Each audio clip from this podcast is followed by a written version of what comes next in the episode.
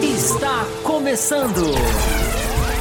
Café com Velocidade. Com Fábio Campos e Thiago Raposo. A dose certa na análise do esporte a motor. Para você que nos assiste no youtube.com/barra Café Velocidade ou para você que nos ouve nos agregadores ou nos seus programas de podcast, sejam muito bem-vindos a mais uma edição do Café com Velocidade, o seu podcast que entra a fundo nos debates e análises do esporte motor, principalmente da Fórmula 1. E hoje nós vamos falar sobre o Grande Prêmio de Abu Dhabi, o último da temporada 2023, uma temporada, né, que a gente tem muito o que falar, mas nós vamos fazer um esforço gigantesco para esbarrar o menos possível na temporada, porque esse programa é falar sobre Abu Dhabi. Programa da semana que vem a gente vai fazer um balanço sobre a temporada 2023, mas eu acho que a gente vai em algum momento perder a mão e vamos entrar e vai comentar um pouco sobre temporada. Mas não tem problema, a gente volta para o foco da corrida, que é falar sobre o Grande Prêmio de Abu Dhabi, que tivemos aí mais uma vitória do Max Verstappen, mais uma vitória da Red Bull, mais recordes sendo quebrados, mais números que inacreditáveis, né? Algum tempo atrás que, que, que foram aí alcançados por essa dupla Red Bull e Max Verstappen. Fábio Campos, seja muito bem-vindo para mais edição. Edição pós-corrida significa que hoje, além do programa aberto, nós temos um programa também exclusivo para os apoiadores das três faixas que nós temos de apoio, né? Das quatro que nós temos, três têm direito a este programa. A gente vai falar sobre o programa de apoio daqui a pouco, mas só para o pessoal já ficar ligado que hoje tem, enfim, é dose dupla para quem é da, dessas da, da, turma dos apoios. Mas falando sobre Abu Dhabi, Fábio Campos, falando sobre a corrida este final de semana, você fez mais live no domingo, né? Que legal que, que essas lives pré-corrida pegou, fizeram você acordar cedo. E aí, Fábio Campos, a corrida entregou o que o senhor esperava, deixou a desejar, para a gente já começar trazendo o seu overview, uma visão geral, antes da gente mergulhar nos temas específicos. Seja muito bem-vindo. Olá para você, Raposo. Olá para os nossos ouvintes aqui já, né? Agraciados aqui, já preparados, agraciados com a nossa live. Fizemos uma mini live lá no Instagram agora há pouquinho, né? Chamando a galera lá também. É, espero que o pessoal tenha migrado para cá. Lá pipoca um monte de gente lá quando a gente abre a live. Tem que ver se esse pessoal veio para cá ou se são só Instagramzeiros que não querem saber mais nada da vida, né? Mas quem tá aqui no YouTube prestigiando a gente ao vivo, quem tá assistindo depois também, claro, a grande maioria da nossa audiência vem depois, né? É, e a gente agradece sempre aí as mensagens, os nossos apoiadores, enfim, o pessoal entrando, né? Um programa de apoio, um ano muito bom para o café. Mas enfim, depois a gente faz, já que você falou, né? Recapitulação da temporada da Fórmula 1 e do café, a gente faz mais lá para frente.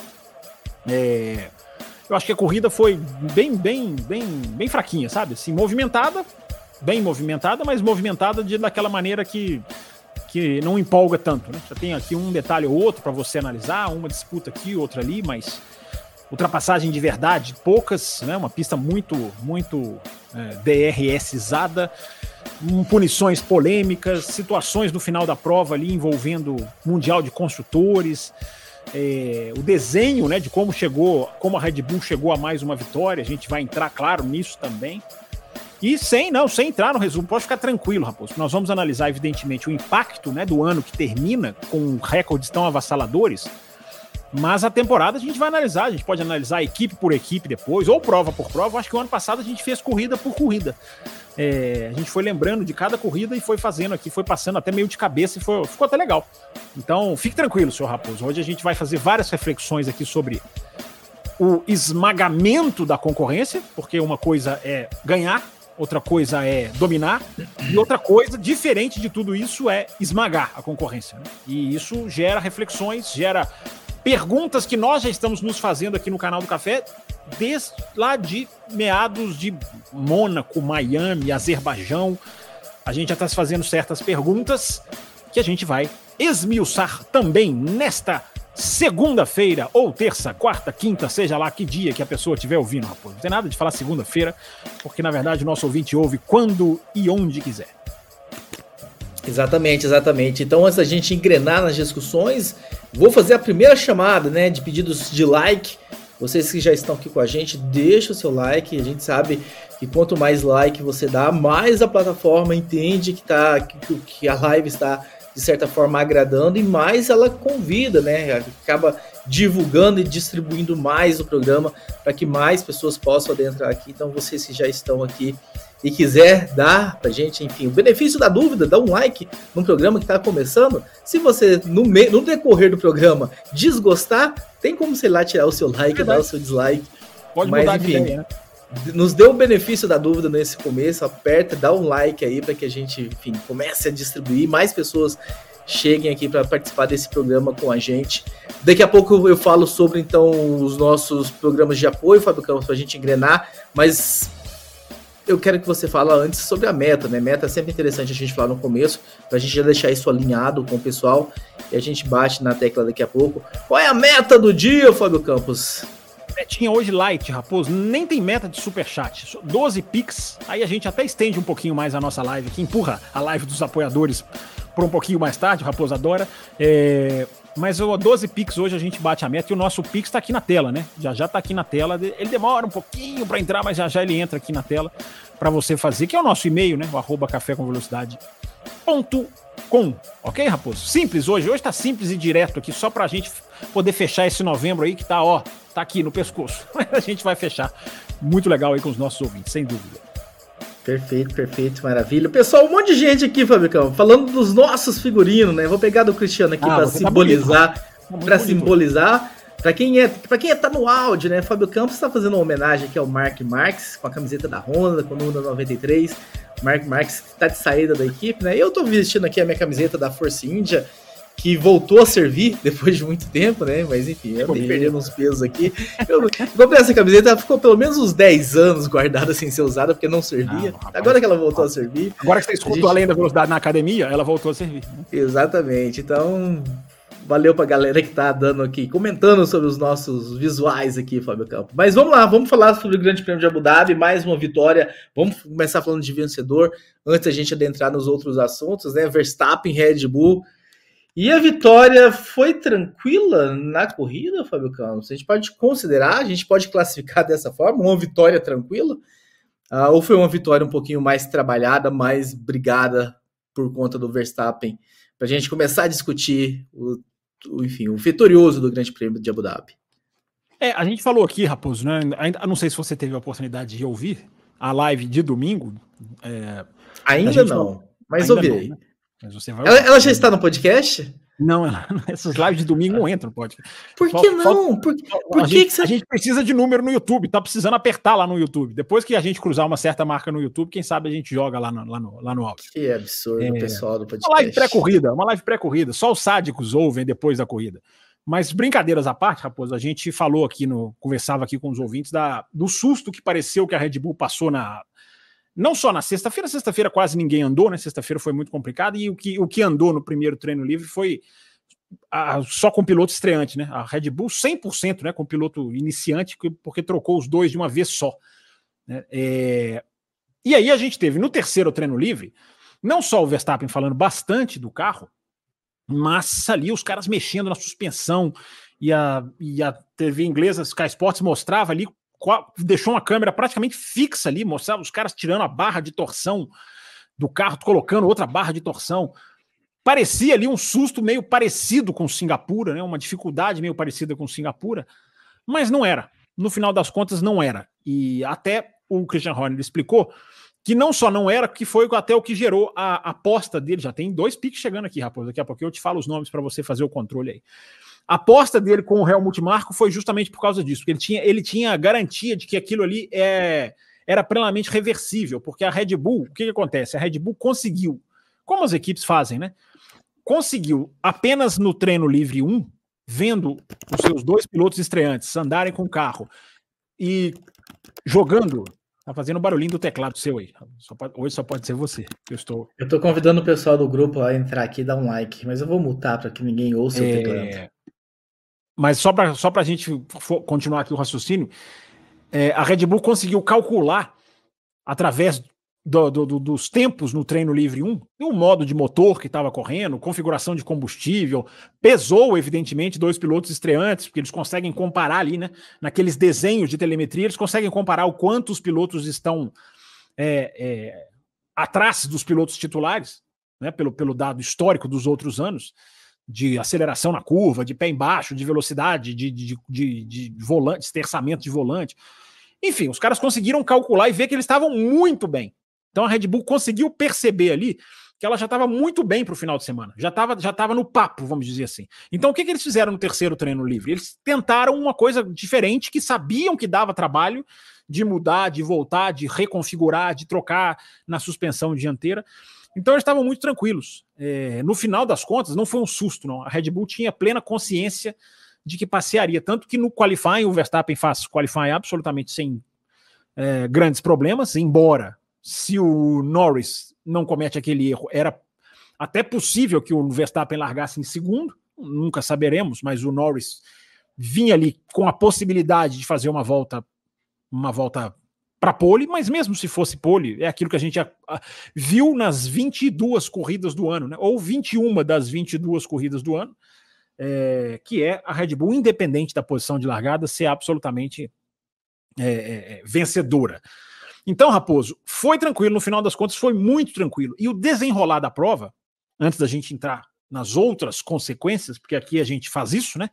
No canal do Café, a gente é muito antenado nas consequências e nas ramificações do que acontece na Fórmula 1.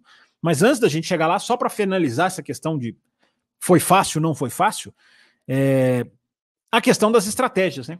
E aí vem o grande tapa na cara da sociedade, como diria o Thiago Raposo. Acho que a primeira vez que eu ouvi essa expressão foi com o Thiago Raposo, por isso que eu sempre lembro dele. É, e aí veio o grande tapa na cara da sociedade. Por quê? A corrida poderia ter sido feita em uma parada só, não foi ali por circunstâncias mais da corrida mesmo. Um para, acho que foi o Alonso primeiro, aí puxa, aí para se garantir a equipe faz, mas o, o, pior não foi nem isso, independente de uma ou duas paradas, acabou fazendo todo mundo duas, a grande maioria duas, e alguns tentaram uma parada só né, como o Tsunoda, enfim, alguns outros pilotos fizeram ali uma parada só. Mas o tapa na cara não é nem esse. O tapa na cara foi a admissão depois da corrida. É, e aí é, um, aí é para a gente até puxar os outros temas né, que a gente tem para discutir. Foi a admissão, não só pelo Verstappen, mas até pelo, pelo, por, por quem era entrevistado lá na, na imprensa inglesa pela Red Bull, de que eles determinaram a estratégia deles para o Verstappen bater o recorde de liderar mil voltas numa temporada. O Verstappen precisava liderar 40 e, ou 50 e poucas voltas, das 58, né? E tinha que liderar umas 50 e tantas, 50, ou 50 e pouco, 40 alto, enfim, tá, tinha que liderar ali uma percentagem grande de voltas. E a Red Bull baseou a sua estratégia de ficar mais tempo na pista, de parar depois para justamente evitar de perder a liderança. No, no primeiro stint, ela até não conseguiu fazer muito isso, não, mas é aquilo que a gente viu em Las Vegas e a gente tem visto em vários grandes prêmios, né? a Red Bull com o pneu amarelo, ela, ela, ela fica ali, digamos assim, na ponta dos dedos. Mas na hora que coloca o pneu branco, os caras não tem, não tem, é, muda completamente, muda para melhor para no caso da Red Bull. Então, Raposo, uh, no caso da Red Bull, uh, os caras fizeram uma estratégia pensando num recorde. Isso é, para mim, o mais assintoso da definição estratégica desse grande prêmio, que tinha a questão de cuidar dos pneus, que, como eu falei, né? Os pilotos vão parando, outros têm que parar, porque o undercut é, é, é, é muito poderoso nessa corrida. Mas o fato da Red Bull ter pensado, programado a corrida do Verstappen para bater o recorde, para liderar mais voltas e cruzar a tal marca do recorde de mil voltas lideradas no ano, que é aquele negócio, né, Raposo? Os caras falam que não ligam para recorde, mas no final das contas ligam, né, para chegar nesse ponto de querer liderar mil voltas. E esse é só um dos recordes que eu vou passar alguns aqui depois para a gente esmiuçar, senhor Tiago Pereira Raposo. O senhor desmute, por favor. Sobre esse número, Fábio Campo, das mais de mil voltas lideradas numa temporada, né? Eu corri aqui e vou passar para você o top 5, né, dessa estatística em porcentagem, né? Porque não em número absoluto, porque a gente tem variações de números de etapas por temporada, então eu peguei a porcentagem. Então o Max Verstappen lidera, né, com 75,5 0,70% das voltas lideradas na temporada.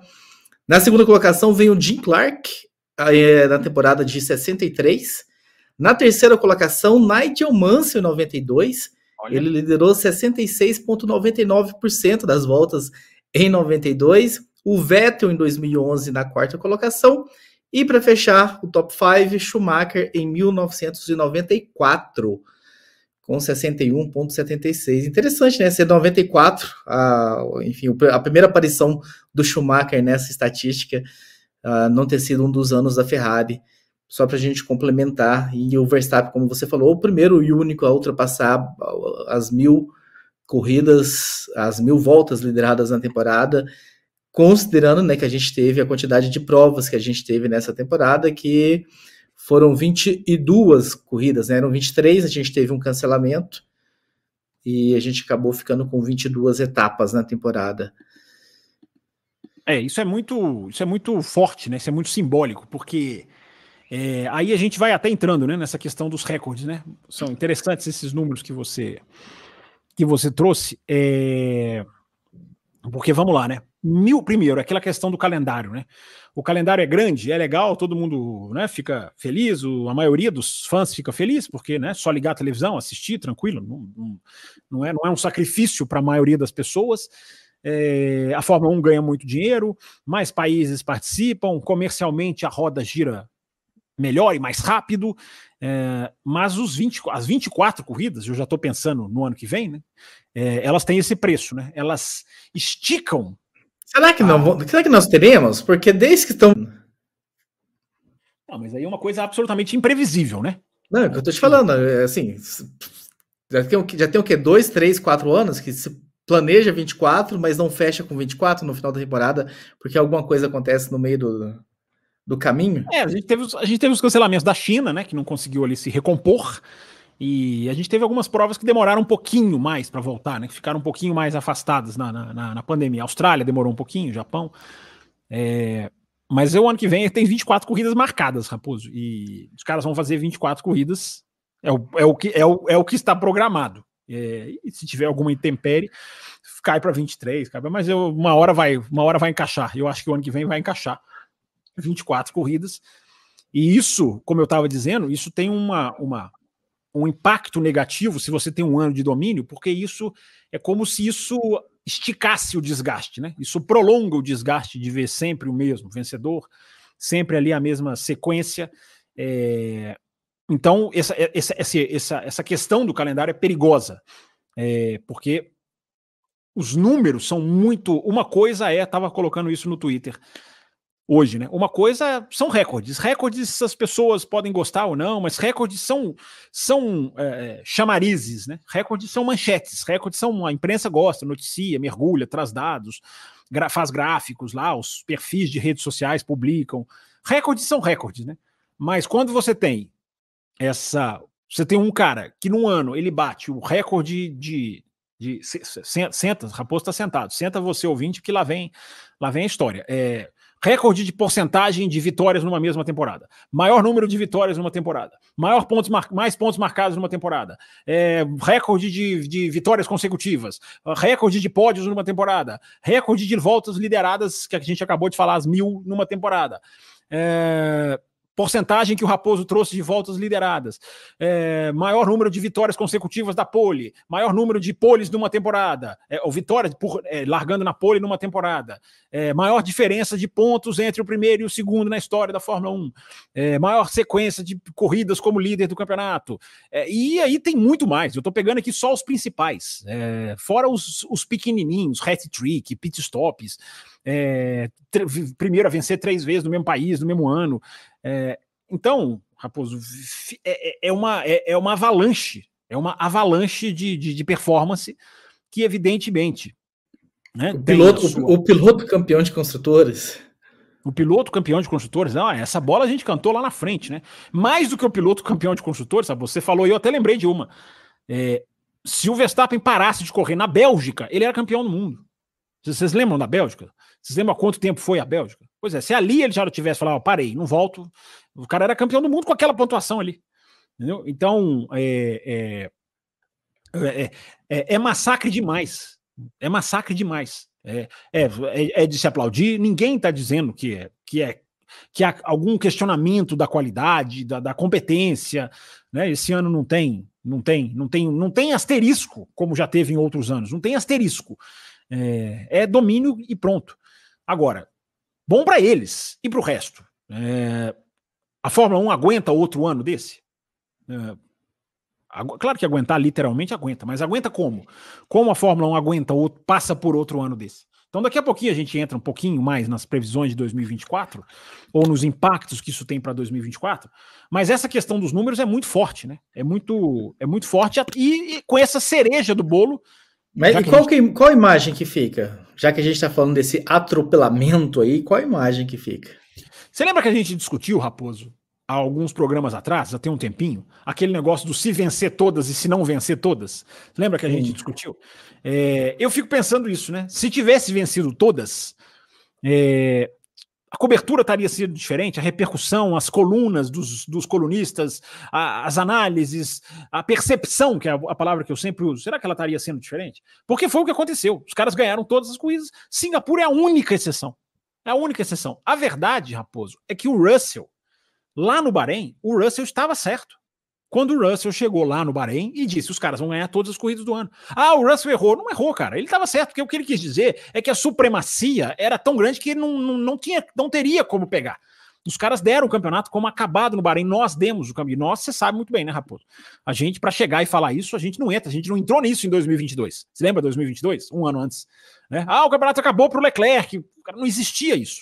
É, mas nesse ano, o Bahrein deu a, deu a dica, porque foi ali, ali você já tinha os elementos, você já tinha ali a, a, a, sensação, a apuração, a facilidade, a, a, disparidade. Foi possível dizer no Bahrein o que ia acontecer em 2023.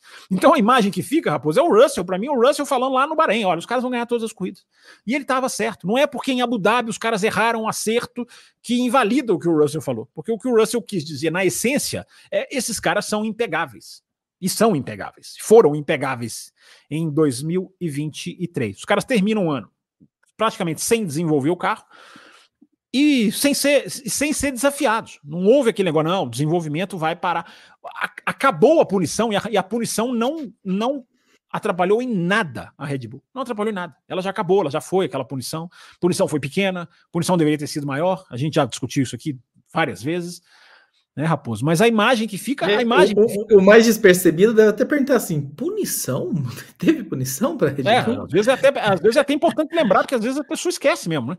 Teve a punição do túnel de vento pelo limite de orçamento 2021, aí só é avaliado no final de 2022, ou seja, o impacto dela seria em 2023.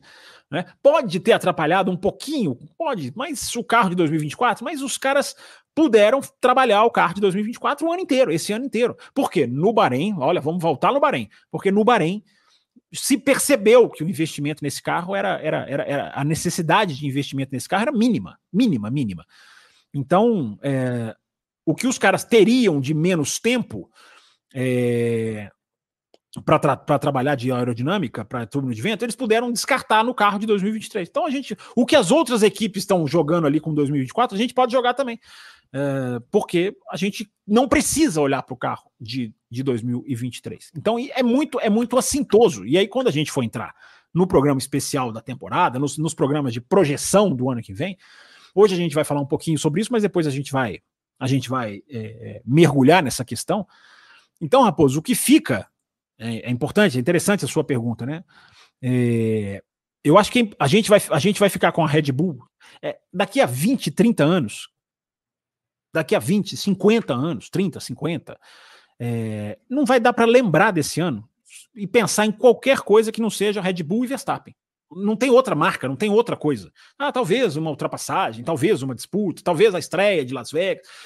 Esses pequenos tracinhos. Mas o ano é cravado, como você fala em 2002. Você pensa o quê? Você pensa em Ferrari Schumacher, 2004, é, você pensa lá nos anos da Mercedes, você pensa nos anos do Vettel. você associa o, o, ano ao piloto e ao carro, porque não tem outra coisa. E nesse caso é isso. Nesse caso é, é, é a, a, a, marca que fica é dessa. A gente tem que separar um pouco Red Bull e Verstappen. Red Bull, ultra domínio, ótimo carro, mas esse cara que é absolutamente incansável. Acho que essa é, essa é uma marca. Essa pergunta que você fez é boa. A imagem, a marca que fica. A marca que, a marca que fica, não necessariamente uma imagem. Imagem, cada um vai ter a sua, né? Uma imagem plástica, digamos assim. É... Mas a marca que fica é do cara incansável. É o piloto que fez. A gente teve em 2023, não há mais a menor dúvida. A gente passou metade do ano tendo essa dúvida aonde o domínio se encaixaria. Ah, é mais do que a Ferrari, é mais do que a Mercedes. Pronto, acabou o ano. É o maior domínio da história da Fórmula 1. É o maior domínio da história da Fórmula 1. Não existe um domínio parecido com esse. Então, o Verstappen, não é que ele faz parecer fácil, o Verstappen ele faz parecer difícil. E é isso. A marca do ano é o Verstappen faz parecer difícil. Porque ele faz parecer difícil para qualquer um agora chegar perto, até ele mesmo, chegar perto desses, desses números. Porque o cara é. O cara é viciado em ganhar. Eu acho que isso que essa temporada mostrou. O cara tem um vício em ganhar, em lutar pela vitória. É, conseguiu 19, cara. 19 vitórias, se a gente for parar para pensar. É, 90% das temporadas da, da história da Fórmula 1 não passam de 19 corridas. Não passam. Só 10% por aí, eu estou arredondando, passam de 19 corridas. Então, 90% das, das temporadas na história da Fórmula 1, elas no máximo batem em 19 corridas. E o cara tem 19 vitórias. Então, Raposo, sobre o Verstappen, que eu acho que é importante falar, é evidente, é, ele passou as três últimas temporadas, a gente pode dizer assim, se colocando entre os maiores da história. Ele, ele entrou entre os maiores da história. Agora é onde ele vai se posicionar nesses maiores. Agora ele vai, ele entrou na sala dos maiores. Ele já está na sala. Ele já faz parte ali. Agora é onde ele vai sentar nessa sala. É, a, a, qual cadeira ele vai sentar? Pode sentar até no trono principal no meio da sala. Pode até ser. Mas agora a carreira dele é para ver aonde ele vai se encaixar nessa, nessa lista de maiores da história. E sobre isso que você falou, né? Já vou começar a trazer Pix e Superchat aqui na tela para a gente já começar a dar uma movimentada nisso aqui e para lembrar o pessoal que eles podem e devem participar e colaborar para que a gente bata aí a meta do dia, o nosso querido, querido Felipe, ou Felipe, né? Já que você gosta de falar, chama ah, de Felipe. Ele vai te falar, daqui a pouquinho ele vai poder dizer para você como diz o nome dele, porque ele vai entrar para cá. Daqui a pouquinho ele é entra Felipe. Ah, se ele falar que não é Felipe, eu tiro ah, ele. Se Verstappen tiver mais duas temporadas assim, ele ultrapassa o Schumacher. Isso é um absurdo. Ele tem mais vitórias em dois anos do que o Alonso na carreira. Bizarro. Só, enfim, é, complementando é, aqui.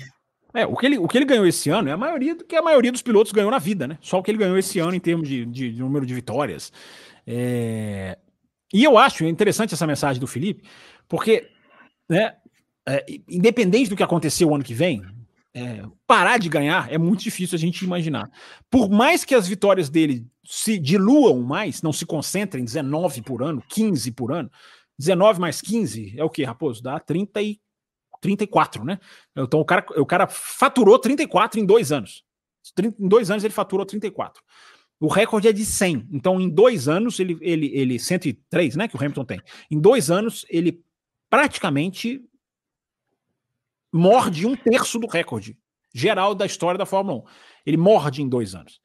Então, essa mensagem do Felipe é interessante por causa disso. Porque não é assim, não dá para dizer que é garantido que ele vai bater o recorde, mas a chance é muito grande, porque até, até se diluir o número de vitórias por ano, ele tem muito tempo para chegar. Ele tem muito tempo. Então, se ele consegue ali 10 vitórias por ano, que é mais ou menos o que o Hamilton conseguia na era, da, na era Mercedes, ele tinha lá o Rosberg dividindo, mas independente de companheiro de equipe ou não, vamos supor que é, é, é, haja alguma coisa das outras equipes, é, mesmo se ele cair para 10 vitórias por ano, ele tem mais 5 anos para poder fazer isso aí e bater o recorde. Então, é, é, é muito assintoso mesmo. Em, ter, em termos de números, eu, eu procuro, Raposo, não sei de você, eu procuro é, não simplesmente olhar para os números para definir o maior, maior que eu já vi, o maior do mundo, o maior, sei lá, da história que eu acompanhei, porque eu não coloco quem, não, quem eu não assisti.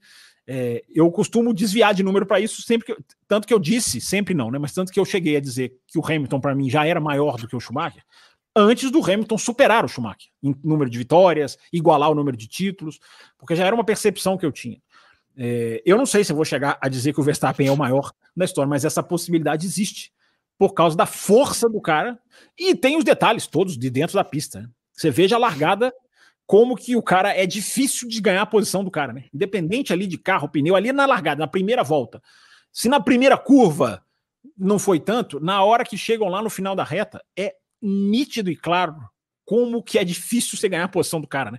O Leclerc pega o vácuo, joga o carro, põe por dentro, e o Verstappen, bem naquele estilo dele, freia de uma maneira que o cara não ganha a posição. Não ganha, não é difícil passar, é muito difícil passar o cara. Além de tudo, tem isso. Além dos números, e dos detalhes todos que o Felipe colocou aqui, de onde vai, onde, até onde chega.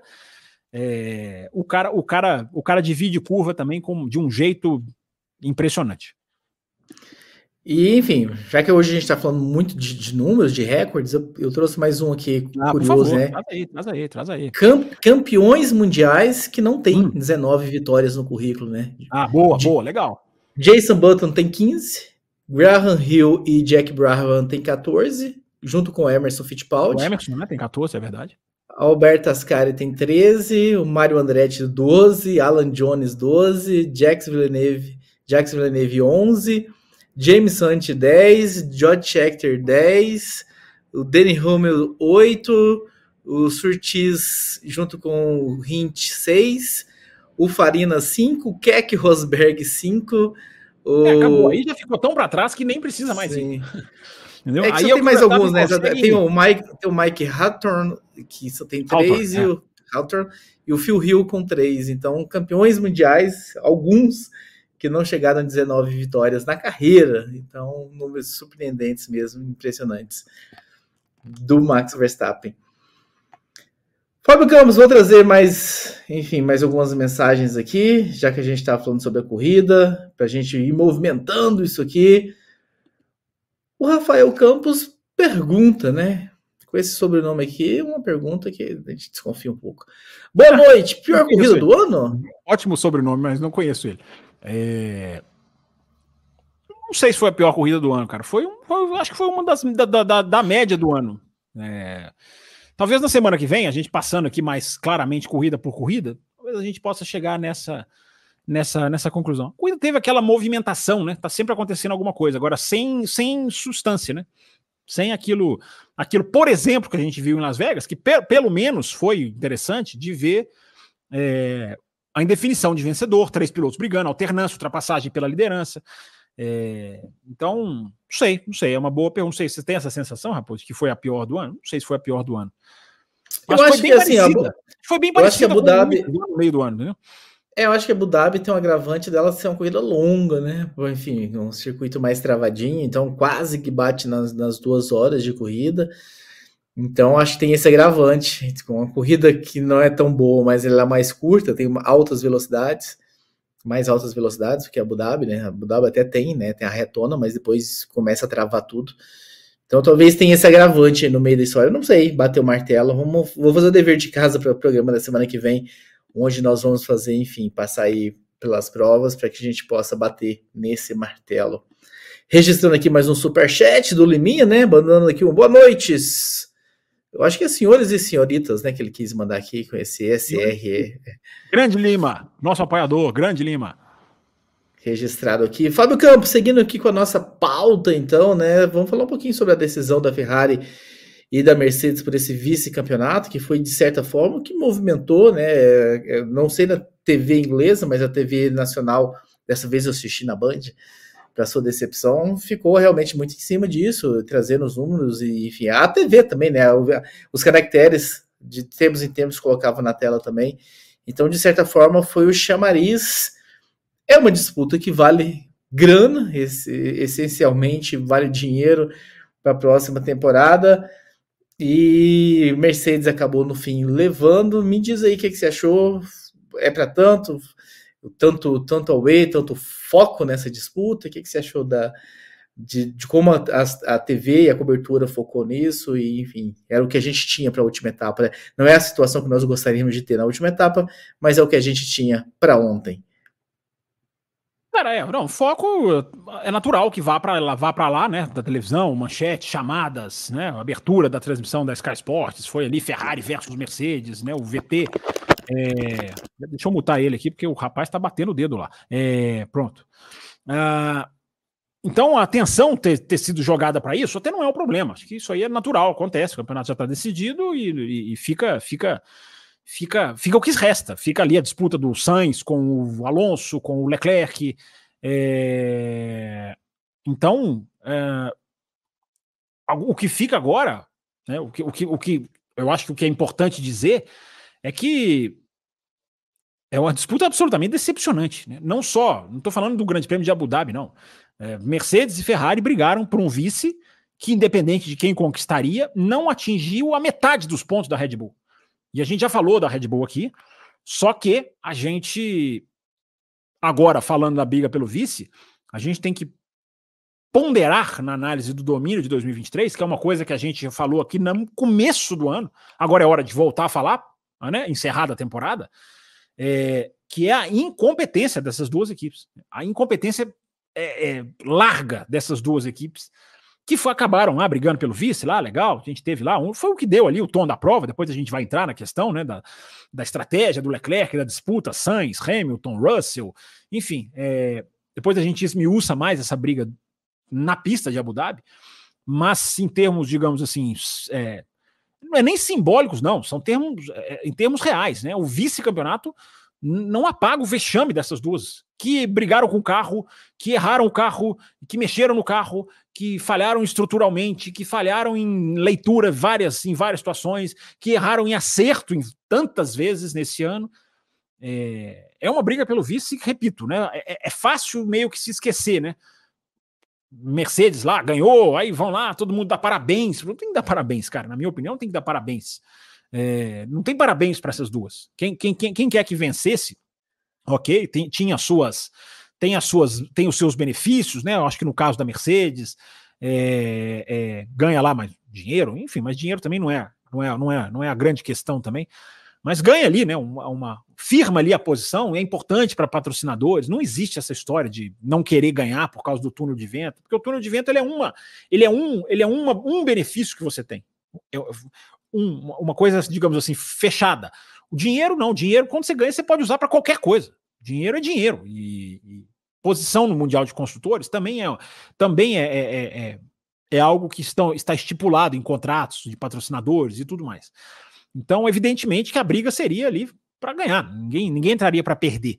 Mas essas duas são perdedoras, na minha opinião, no final das contas, Raposo, porque não é que simplesmente a Red Bull fez um ótimo carro e realmente ninguém tinha chance. Ok, mas não para aí porque Mercedes e Ferrari agravaram demais essa situação. Elas agravaram. A, a, a, os erros delas aumentaram o buraco, aumentaram a profundidade do buraco, aumentaram o, o diâmetro do, do, dessa, desse, desse, desse mundo, desse planeta que existe entre a Red Bull e, e as outras. Então, é, eu acho que é importante. Primeira coisa para dizer da briga pelo vice é isso, Raposo. É, é um vice que é, é triste não só, repito, vou deixar bem claro, não é a questão do domínio da Red Bull, ah, aniquilou a concorrência só. Não, a concorrência também tropeçou. O aniquilamento vem também porque a, a concorrência tropeçou na própria perna. Então isso isso isso deixa mais é, agravado ainda. Agora, a questão da, da, da a questão do, do, da briga existir, é, isso, isso não é um problema. Ok, legal, se chegar depois de 22 corridas, você chegar lá com duas equipes separadas por quatro pontos, né, colocam um tempero estratégico na corrida, isso. Brigar pelo vice não é uma vergonha. Esse vice foi vergonhoso para as duas, porque as duas simplesmente não andaram hum, de 2022 para 2023. Simplesmente, você tem ali uma pequena evolução. Você tem a Ferrari, que termina o ano, apesar de perder, eu acho que termina o ano até bem melhor do que a Mercedes. Eu estava fazendo umas contas aqui, Raposo. É, hoje, é, a Mercedes, depois da Hungria, porque a Hungria, ela, ela, a Hungria ela divide o campeonato, né? até a Hungria 11 corridas, depois da Hungria 11 corridas. Então a Hungria, ela, o pós-Hungria é, é, é, é, o meio do campeonato certinho, né? Até o meio do campeonato, 11 corridas, a Mercedes tinha pontuado mais do que a Ferrari em oito, em oito corridas. Em oito grandes prêmios, a Mercedes pontuou mais do que a Ferrari nas primeiras 11. Nas 11 seguintes, nas últimas 11 corridas, só um GP a Mercedes conseguiu mais marcar mais pontos que a Ferrari, só em uma corrida. Uh, a, a, Mercedes marcou mais pontos. Em todas as outras, ou elas empataram, teve corrida que elas empataram em pontos.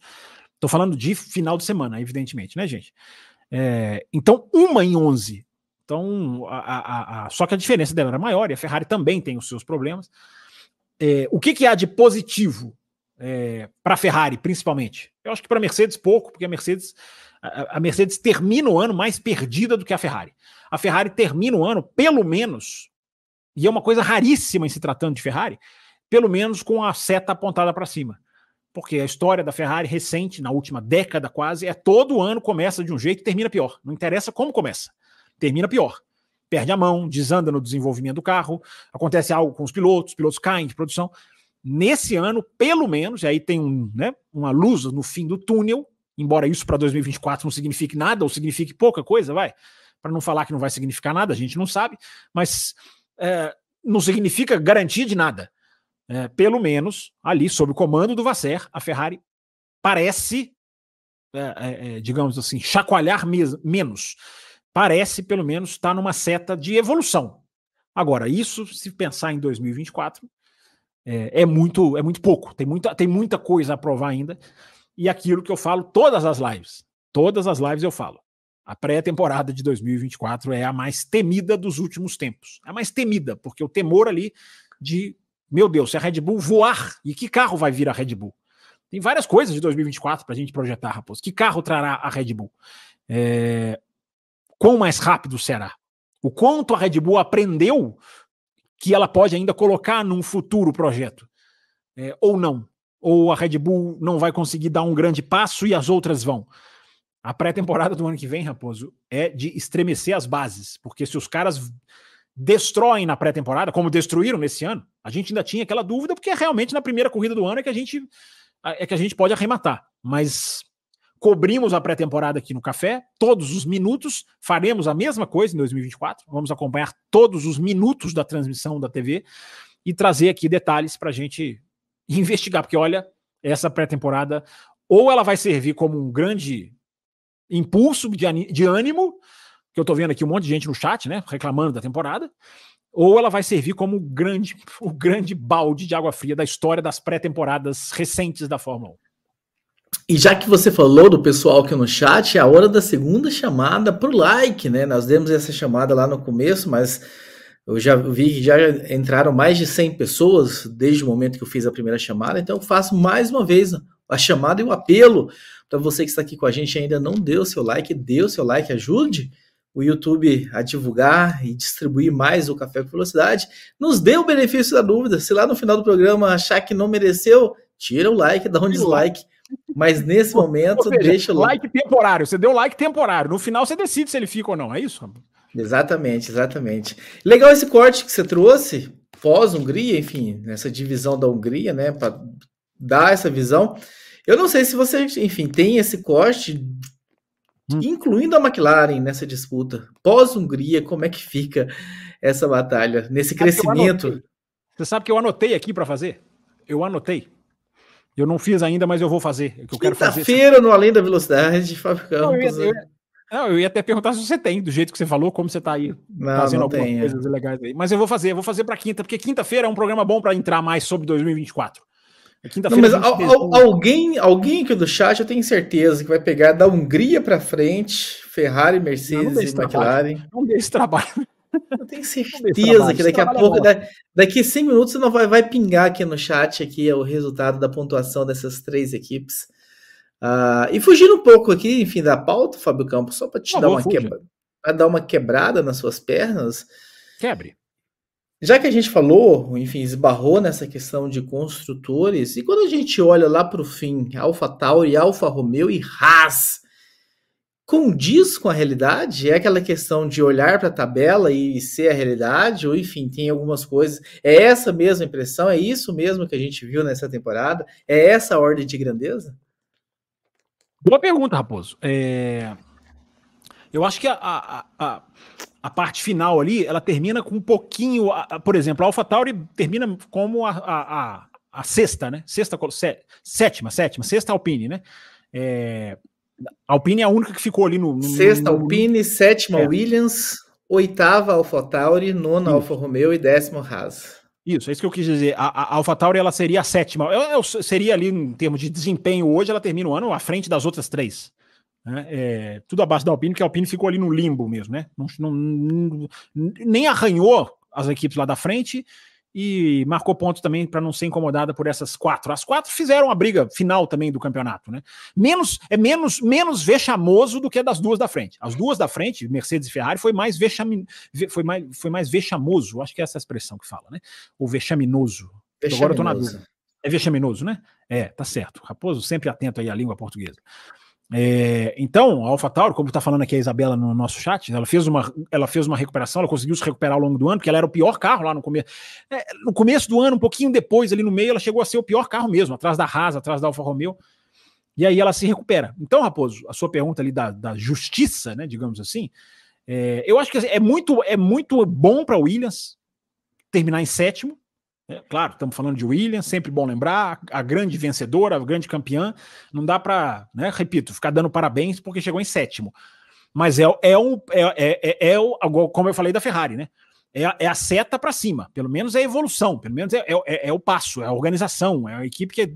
É, só o psicológico dos caras lá dentro, de deixar de ser o último no grid, né? Porque a, a, programação da Sky Sports, você conhece, Raposo, ela sempre faz a cobertura extensa, muito extensa, pré e principalmente pós-corrida, e os caras ficam andando ali. O mais legal de você acompanhar essa, essa, essas transmissões é que você vai se familiarizando com tudo, até as dimensões dos boxes, das, das, das dos, dos, paddocks, dos pit lanes, de todas as pistas do calendário. E a Williams está sempre lá no fundão, cara. Sempre lá, é sempre a última lá, tá sempre esquecida, pouca gente andando lá no, no motorhome da Williams. E tem pista que é o último lugar ali, fica em lugares bem apertados. É, então, só da Williams sair disso, só da Williams não, agora poder escolher a posição do box, né? Porque é na ordem do Mundial de Construtores, né? Todas as pistas, a Red Bull é a primeira a escolher. Depois, até isso tem a vantagem, né? Da briga lá da Ferrari com a Mercedes. Depois a Mercedes pode escolher. Normalmente ela se posiciona no começo do box, né? É, é, é vantajoso em termos estratégicos. É, então a Williams agora ela vai poder escolher. Vai chegar o momento que vai chegar a vez dela. Ela vai ser a sétima a escolher e vai escolher. Então isso é, é, é só isso. Claro que eu tô falando isso é um detalhe bobo, mas é, é só para só dar uma dimensão de como que os caras, pelo menos eles deram um passo, né? E, mas terminam bem mais lentos do que a AlphaTauri. Não, não houve, não houve nem. A AlphaTauri quase pega, né? A AlphaTauri quase pegou, porque o Tsunoda fez uma corrida boa, uma estratégia questionável, mas é, compreensível, né? Claro, tô largando em sexto. Tem um monte de cara rápido atrás de mim. É, eu vou tentar fazer uma estratégia que, que, que eu perca o mínimo de posição possível. É, é, compreensível, embora no final não foi a estratégia ideal. Mas sem ser profeta do acontecido, né, Raposo? Como tantos gostam de ser, é, os caras jogaram ali o jogo que tinham para jogar. Ricardo mal, muito mal esse final de semana. Ricardo, Ricardo é um assunto, né, para o tema pós pós 2023. Tenho certeza que o Raposo quer no programa resumo da temporada. O Raposo fará questão de inserir na pauta o senhor Daniel Ricardo. Mas é, é boa, é boa sua pergunta. É bem lembrado, não tinha na pauta, não, e você lembrou muito bem. É importante colocar essa decisão, que foi ali minimamente emocionante, né? O, o fracasso da Haas como carro, não como equipe, como carro.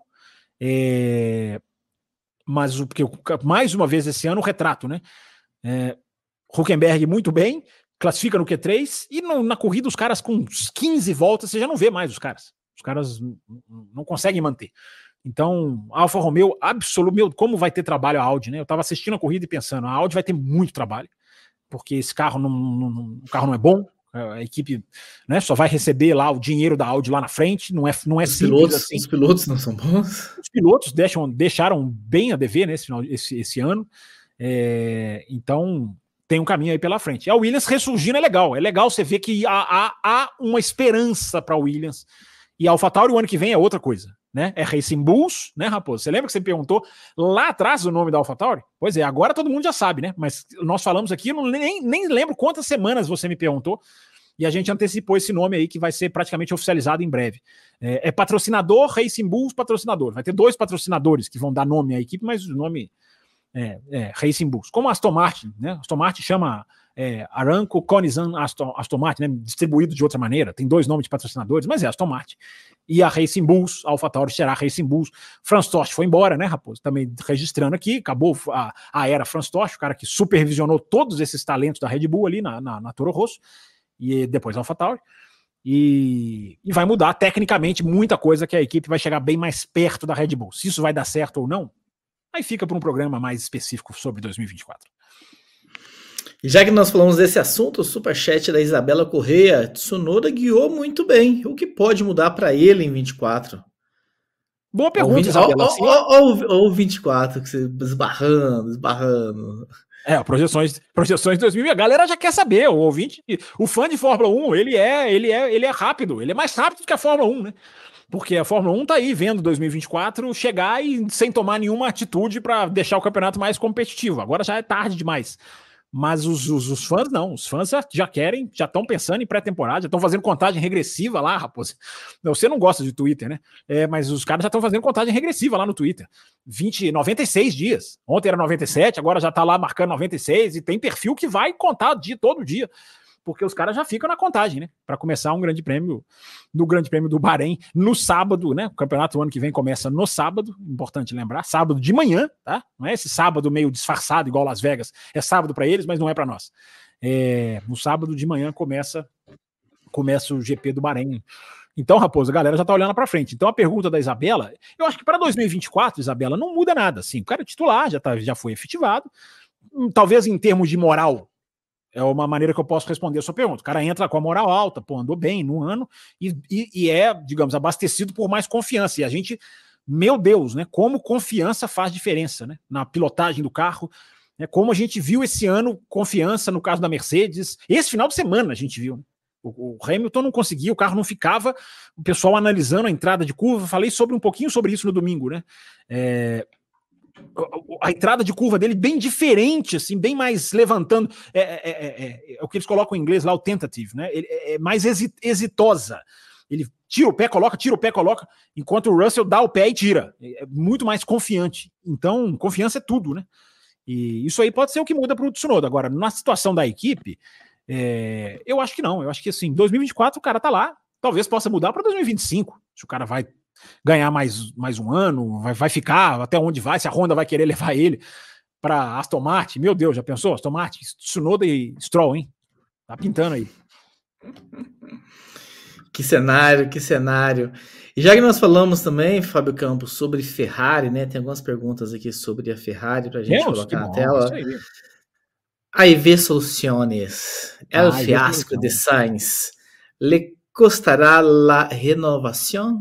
Ah, nossa, ele testa nosso espanhol aí, vê soluções, né? Porque eu não sou bom em espanhol, não. Raposo é bom aí de espanhol, eu não sou, uh, não. Ótimo. É, você leu aí com uma perfeição espanhola.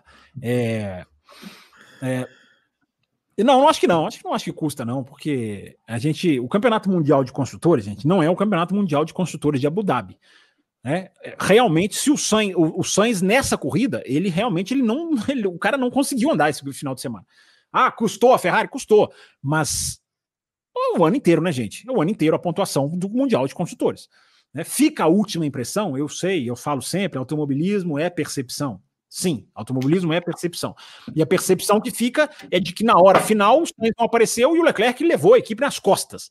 Mas, porém, contudo, todavia, no entanto, é, os dois pilotos pontuaram o que, o que deu no ano. Enfim, acho que é, não acho que custa, não, porque não é uma prova que vai decidir, né? Não pode ser uma prova que decide um futuro de um piloto. Pelo contrário. E tem mais um ano ainda para discutir. Ou, ou aí ver soluções, tem mais um ano ainda para discutir. Não é como a situação do Sargent, por exemplo, que tá. Inclusive o Sargent, só para falar esse parênteses rapidinho antes aqui do pico do André Moraes. O Sargent que deve ficar na, na Williams, porque né, o, o, James Wallace meio que deixou escapar, né? Não, temos muito tempo para trabalhar durante o inverno, temos muito para acertar, para evoluir durante o inverno, inverno né, deles, claro, evidentemente, inter, intertemporada, inverno europeu. É, já deu a, meio que a deixa de que, o, de que o, o, o, o Sargent deve ficar. E se o Sargent ficar, nós teremos zero estreantes na Fórmula 1, que é muito sério, muito grave, muito tema para discussão, para a gente discutir nos nossos programas para frente. Pix do André Moraes, o Leclerc termina a temporada com mais de moral do que começou? Ou seja, durante a temporada até se pensou não haver primeiro piloto na Ferrari, mas neste final de semana ele não se posicionou como número um? Ou não, mas neste final ele não se posicionou como número um? É, acho que, ele, acho que faltou um pontinho de interrogação aqui, né? É, eu acho que esse, isso, é, isso é muito mais uma impressão é, digamos, mais, muito mais brasileira, André Moraes, do que, do que, do que a realidade. Acho que em momento nenhum o Leclerc deixou de ser é, estimado na Ferrari. Teve um momento ali, Holanda, depois da parada, né? Na Holanda, nas duas, três corridas ali seguintes, Singapura, Itália, né, que o Sainz andou mais do que ele, mas isso é um trecho do campeonato. Eu sigo falando, André, o que eu falo aqui há muito tempo. O, a joia da coroa da Ferrari é o Leclerc. Gostem ou não, é, é o Leclerc. Mesmo nos momentos embaixo eu falei isso. Isso não mudou, isso não, isso, isso não se quebrou em nenhum momento. É, o que quebra no Leclerc é a opinião das pessoas muito no Brasil. Não sei porquê, aí é outro tipo de análise que a gente tem que fazer. Mas muito no Brasil, as pessoas questionam que não há um questionamento assim lá fora. É, não, não tem problema questionar, não. Questionar é nossa proposta aqui no canal. Mas no Brasil há mais um teor de sentença, sabe? Não, esse cara aí não é isso. Não, esse cara aí não é mais o primeiro piloto. Não, o Sainz está ganhando do, do, do, do, do, do, do, do, Leclerc na Ferrari. Não tá, não tá, não tá. Simplesmente não está mesmo independente dos pontos. Não é ponto simples e puro que define isso. É quem puxa a equipe para frente, é quem é o cara mais sábio, é quem a equipe aposta, é quem a equipe sabe que vai entregar, e quem tem o teto mais alto de performance. Isso nunca mudou. É, o, o instabilidade para lá, estabilidade para cá, méritos do Sainz para lá, para cá. É, o Leclerc é o piloto da Ferrari, absolutamente é a joia da Ferrari. Não, não tenham dúvida disso, independente do que seis pontinhos para lá, 15 pontinhos para cá, porque as pessoas acham que isso que decide. Não é isso que decide, gente. Não é. Isso pode ser um fator? Pode ser um fator para se analisar. Mas não é, não é isso que decide. Isso decide quando você está falando de campeonato mundial. Aí sim, aí é cada ponto, o cara que ganhou, o cara que perdeu, é claro e nítido. Mas para uma equipe que está buscando chegar lá na frente, é um piloto que chegou cinco pontos na frente do outro, não quer dizer que ele ganhou a disputa. Só na, na cabeça resultadista de quem só olha resultados. Bruno Carlotto, pode se defender, Campos. O Raposo, apaixonado pelo Sainz, te atacando, bem como no Loucos. A discrepância de desempenho dos dois neste final de temporada foi, escla... eu acho que era esclarecedor, né? O esclarecedor para quem achava o Sainz melhor ou maior que o Leclerc. Serve, gente... serve o esclarecedor também, Bruno, tá certo. Esclarecedor mesmo, é. é eu acho que a gente tem que, decidir, tem que analisar, o, o Bruno, com ponderação. É, porque é, não é tacar, tacar pedra no Sainz, porque o Sainz fez um bom ano. O Sainz fez um bom ano. Agora, o Sainz, ele é isso aí, é o que eu sempre digo. O Sainz, ele é isso aí. Ele é um cara inteligente, regular, bom pontuador. Ele é muito bom pontuador. É, então, ele fez um bom ano. Agora, você sabe muito bem, Bruno. É, eu, eu, eu, eu, eu agradeço a sua mensagem de solidariedade, porque mesmo nos maus momentos, eu continuei dizendo a mesma coisa. É, não inverte, as propriedades não se invertem. É, se, se aquilo se estende, é outra discussão. Mas três, quatro corridas, uma fase de um, outro errado no carro, tem toda a questão de Singapura, né? De que o Leclerc, isso é informação, né? De que o Leclerc virou e falou: mata a minha corrida, acaba com a minha corrida, eu vou largar com o pneu vermelho, eu pulo o, eu pulo o, o Russell, se não me engano, na largada, escolto o Sainz e, e, e a Ferrari ganha. Né? Se tem uma coisa, estava vendo um texto hoje, eu não me lembro de quem foi. É, o, o Leclerc é, é, é, é, são várias, vários exemplos de como o Leclerc pensa muito na Ferrari. Ele se doa muito pela Ferrari. Esse exemplo de Singapura é um dos maiores. E o exemplo ontem foi outro. Nesse domingo foi outro. Né? O cara ficou lá fazendo, daqui a pouco a gente vai entrar nisso, né, Raposo? O cara ficou ali, fez a matemática e agiu como agiu é totalmente voltado para o campeonato da Ferrari. E de Singapura, não duvidem, não, gente. Não duvidem disso que eu estou falando, não. Ele matou a própria prova. Eu não estou falando que o Sainz ganhou só por causa disso. Eu não estou tirando o mérito do Sainz. O Sainz, o Sainz teve ali uma, uma grande atuação, embora eu falei aqui pós-Singapura, né? Por que, que, eu, por que, que as propriedades não se invertem na minha cabeça? Porque Singapura foi levantar o pé. Foi a vitória de quem levantou o pé, não de quem acelerou. E o que eu queria ver, lembra que eu falei isso aqui? Eu, queria, eu quero ver o Sainz ganhar provas em que precisa acelerar.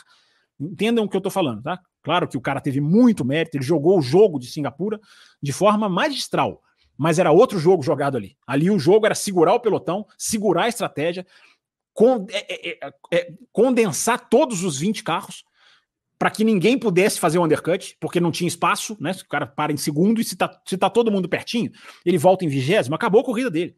Então, esse, a gente, a gente pega a edição de Singapura aí, quem não ouviu, e vai ouvir, porque a gente dissecou tecnicamente Singapura. Foi um dos melhores programas do ano, eu acho, que a gente fez aqui no Café. É, e o Leclerc matou a corrida dele. Quando ele pôs o vermelho, ele, ele, assumidamente matou a corrida dele. Ele até falou: olha, no qualifying eu perdi, porque no qualifying ele largou na frente, e no final ali eu fiz o trabalho. E ele faz o trabalho mesmo, de escolta é, do, do, do, do, Sainz, principalmente no primeiro stint. Então, Sainz, foi, o Sainz fez um bom ano, é, mas o Leclerc continua sendo o cara mais rápido da equipe. Isso para mim, até nos bons momentos do Sainz, isso para mim fica claro. Mas antes da gente aprofundar nessa questão do final da prova do Leclerc, enfim, para hum. naquele ponto, né? Só que a gente, já que a gente esbarrou na Alpha Tauri, né? Tem uma pergunta aqui do Antônio Júnior. Fábio, os rumores de que o assoalho da Alfa na corrida de ontem era, na verdade, o novo assoalho da Red Bull para 2024. É... Tem que pegar para isso a, a lista de de. Aliás, teve, né? A lista de atualizações que as equipes divulgam. É, Antônio, é, vou te dizer porque que eu não acredito nisso, tá? Mesmo, mesmo lembrando aqui que a AlphaTauri teve um novo assoalho esse final de semana, acho que a gente até falou na quinta, se não me engano, aqui no canal. Eu falei até na quinta aqui, se não me engano. É, não é assim, Antônio. Você simplesmente não pega um assoalho feito para um carro e coloca em outro. Porque se, eu, se tivesse acontecido isso, é, AlphaTauri tomaria o quê? 20 segundos, 15 segundos. Porque o assoalho, ele é absolutamente desenhado para um carro. Ele é, é uma luva, ele é como se fosse uma luva, um terno. É, não é uma pecinha que você, ah, coloca aquela peça ali daquele carro ali. Se você colocar uma asa dianteira, você já quebra o carro. É, então não existe. Você pode falar assim, não, tenham coisas ali no assoalho que poderiam ser elementos que podem ajudar a Red Bull, isso é outra discussão. Agora, pegar um carro, pegar um assoalho projetado para um carro e colocar em outro, é, não existe isso, cara. Não existe isso. É, porque, porque não existe performance que funcione de, dessa maneira. Porque o assoalho tem que interagir com o peso do carro, com as suspensões do carro. Por que, que a Red Bull é boa? Por que, que a Red Bull é o que é? É em um dos vídeos. Eu estava falando que a edição de Singapura foi uma das melhores do ano. O, o melhor recorte do ano, é um que está aqui no canal, é o, o segredo da, da Red Bull em 2023. Aquele é o melhor recorte do ano. Porque ali entra por que, que a Red Bull virou o que ela virou. Por quê? Porque o assoalho casa com a distribuição de peso do carro, com a suspensão que não balança. Perdão. A suspensão que não, não inclina e nem não, não embica para frente e nem inclina para trás, mantém a plataforma estável. E aí o peso, e aí o difusor, lembra do Super DRS? DRS triplo, porque o difusor joga cospe o ar na, na, na asa traseira, na, na, na, asa de baixo, que joga para a asa de cima e, e, e, faz a linha perfeita do, do, do DRS perfeito, do estolar a asa para o DRS ser perfeito. É, não existe você pegar isso e colocar em outro carro, que tem outra asa, outro tamanho, outra dimensão, outra suspensão. Não existe isso. Muito bem, Fábio Campos. Já que a gente estava, enfim, para a gente fechar aqui, para te ajudar nas barrinhas aqui, quando nós estávamos comentando ali sobre a briga pelo vice, enfim, a distância da, da Red Bull, o Cacá Lima mandou aqui um Pix, Fábio. E para piorar, um brasileirão com três líderes acabou de matar a Fórmula 1, que não teve o menor destaque na mídia esportiva, mesmo sendo uma corrida especial, a última do ano que traz conteúdo para matérias. Lembrando que o Fábio Campos é flamenguista, hein? então tá feliz aí com esse brasileirão com três líderes. São só dois líderes, na minha cabeça são dois, pelo que eu estou sabendo da matemática. É, mas eu posso, são dois. eu posso estar errado. Eu posso estar errado. Não acompanho, não acompanho com essa voracidade. É... Ah, eu acho que a cobertura da Fórmula 1 na mídia, principalmente em certos veículos de comunicação, o, o, o... quem foi? Foi Cacá. o Kaká, né, que mandou? O Kaká, é, é, chegou o pix dele aqui. É, eu acho que é muito condicionado assim, né? Eu, eu não transmito, eu não falo sobre Fórmula 1, já que eu não transmito mais. Então não se fala. Ou se fala uma notinha ali num, num, de rodapé. É, no Brasil tem muito isso, né? No Brasil tem essa mesquinharia midiática, né, de certos veículos de comunicação que é, eu só é meio que assim, eu só noticio o que eu transmito. Só é manchete o que eu tenho, ou seja, só o meu mundo é que existe. O que existe fora do meu mundo não é notícia, né? Eu já vi noticiário pós 500 milhas de Indianápolis com vitória de brasileiro, o Elinho, né? É o Elinho, porque é recente, o Elinho é que ganha tudo recentemente, em termos de Brasil e em, em, em Indianápolis, que não foi notícia. Um jornal, numa televisão, que simplesmente não noticiou. É, então, é assim, não, eu não transmito, eu não, eu, não, eu não falo sobre. Então, tem isso também. Acho que a questão de outros, outros esportes não é isso que atrapalha, não. Só se for o canal, só se você estiver referindo, o Raposo aí pode falar melhor do que eu, só se você está se referindo ao canal que tem os direitos da Fórmula 1, não, que não, não tenha dado o devido valor. Aí eu não sei. Aí só acompanhando aí mais de perto para saber. Também não sei, Fábio Campos. No pós. Mas você acompanhou qual foi o destaque? Brasileira não, durante, durante a transmissão, sim, né? Se falou, não sei depois, né? Depois. Durante. Quer saber? À noite, né? Na noite vem o craque Neto na Band e só se fala de futebol. Meu Deus. e. Meu Deus mesmo. Pra gente fechar aqui, Fábio Campos, com os Pix e Superchats já recebidos, pra gente Sim. prosseguir com a nossa pauta, né? Deixa o Antônio Júnior. temos aqui enquanto você, enquanto você traz? Já li tudo. Não, Antônio temos, Júnior. Temos seis, já leu tudo mesmo. E a McLaren fechou com a Mercedes até 2030. Não terá um motor para chamar de meu. E quando isso pesar numa briga pela ponta, hein, Fábio Campos? Será que a gente vai ter Mercedes brigando pela ponta até 2030? É. Uma boa pergunta, boa, boa, boa resposta do Raposo aí, ó. É, é, eu acho que é um risco, sabe, Antônio? Eu não vou, não vou dizer que vai acontecer isso, não vai acontecer. É, eu, eu, pessoalmente, acho que o caminho para a Fórmula 1 é ser é, o que em inglês se fala works team, né? É um time de montadora. É o que vai acontecer com a Aston Martin, né? Vai ser um time, vai ser um time da Honda. É, eu acho que esse caminho é mais. Não é simplesmente pela questão de sabotagem, de não receber. Eu acho que isso há, há, há cada vez mais meios de se, de se precaver quanto a isso. É, mas a, a, questão de você fazer o projeto baseado no motor. Né? É a grande vantagem da Red Bull. Né? Ah, quando se casou com a Honda. Né? Você desenhar o carro, você hoje não pode desenhar o carro e ah, en, en, encaixa aí o motor. É, não dá. Aquilo que aconteceu com a Brown, aliás, vem em especial análise do documentário da Brown GP aqui no canal do Café, muito em breve. Não é o que aconteceu com a Brown. Que aquilo ali é uma coisa que hoje em dia não tem como sonhar. Ah, pega o motor, encaixou. Nossa, coube. Não, será que vai caber? Coube. Ah, vai, acelera. Não, hoje em dia é é o tal do terno, como eu usei, né? A expressão que eu usei é o terno, é feito sob medida. Ou você planeja um pensando no outro, ou não vai para frente. Então acho que isso é um grande problema. A McLaren vai ser refém do tipo de motor que a Mercedes fizer. Se é bom para ela ou não, ela vai ficar engessada nisso. Cabe a ela fazer o que fez esse ano, né? Andar mais em algumas provas do que a própria fornecedora. É. Então a McLaren mostrou que ela é, talvez ela consiga peitar o desafio, mas né? Aceita Andretti, né, cara? Aceita Andretti, traz a GM fecha com a GM. É fácil falar, né? Oh, agora eu fui o grande analista do sofá, né? É fácil falar, mas teoricamente, já pensou? Traz a GM, vem Andretti, a McLaren oh, já tem um acordo com a GM, já, já usa a GM na Indy, pega o motor da General Motors e puxa, e, vai, e, ultrapassa a Andretti nessa fila, porque a Andretti vai ter lá todos os seus tropeços naturais, né? Se um dia vier para a Fórmula 1, o que é improvável, é, mas, é, mas é possível. E a McLaren poderia pegar uma GM aí da vida e seguir com ela. É, e ser a, a mão agora do que sobrou. Não sobrou mais nada. Não tem como pegar motor Renault, não tem como pegar motor, porque o motor Renault é ruim, né? pelo menos não tem grandes perspectivas. O motor Ferrari não vai pegar. É, o Honda agora não dá mais, até pela história recente, não vai pegar. É, o da Audi não vai pegar, a Audi está chegando na Fórmula 1. O sobra mesmo o Mercedes. O Mercedes é realmente há uma parceria que, que é frutífera, digamos assim. É, é o que sobrou mesmo. E não é, não é um motor ruim. Agora, depende da, como o Raposo falou, vai depender muito de quem está como e onde. Mercedes está forte, Mercedes não está forte, a McLaren consegue, a McLaren não consegue. Lá na frente, numa eventual disputa de título, voltaremos nesse assunto certamente.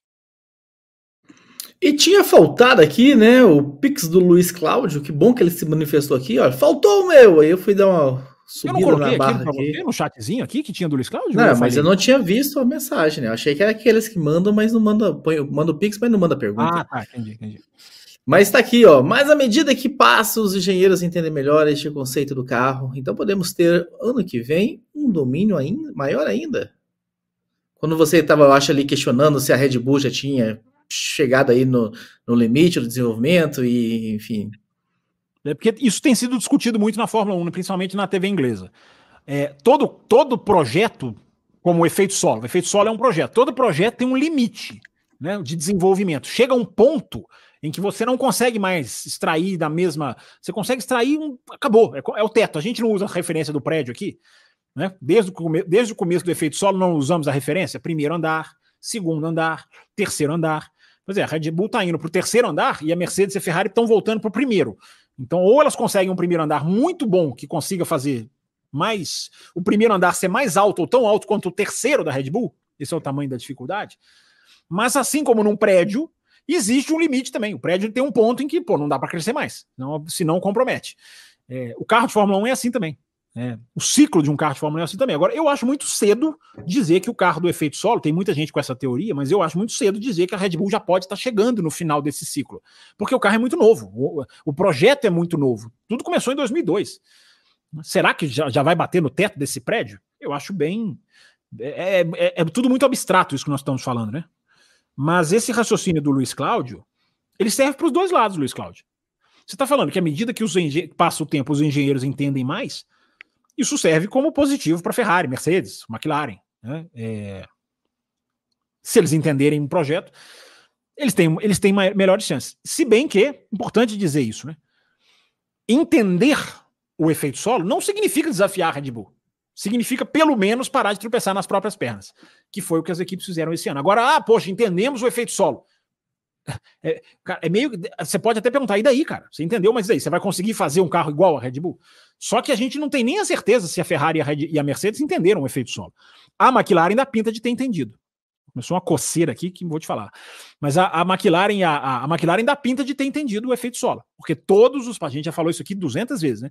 Na hora que ela disse que o carro não ia ser bom, na hora que ela disse que ia avançar o carro, depois a segunda atualização do carro, todo até o passo para trás, a, a McLaren acertou na projeção.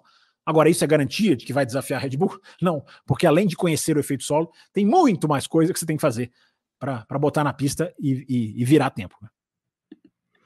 Muito bem, Fabricamos, muito bem. Dando sequência aqui para nossa pauta, né? A estratégia desse fim aí. Leclerc com o Pérez no finalzinho, o Pérez com a punição, a Ferrari na luta de passar a Mercedes nos construtores.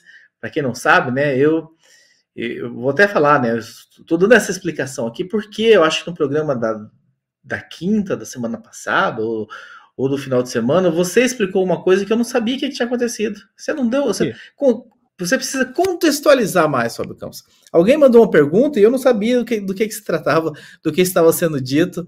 E aí eu tive que, inclusive, eu, tive que, eu tive que pesquisar depois o que, que foi que aconteceu enfim, porque você não tinha contextualizado. Então, contextualizando. Você, lembra, você, você tá, tá, dando pinta de que você não lembra o que, que era, mas lembra o que, que era o assunto que faz? Ah, eu, eu vou lembrar, eu vou lembrar. Vou, vou puxar na cara. Não lembro, agora, agora, eu não lembro mesmo, mas quando eu estava ouvindo, eu disse, nossa, mas do que, que do que, que eles estão falando aqui? Então, no final da corrida, a Ferrari precisava de certa, precisava, de certa forma, tirar pontos da Mercedes para brigar por esse vice-campeonato. O Pérez tinha uma punição de 5 segundos, estava na terceira colocação, atrás do Leclerc à frente do Russell.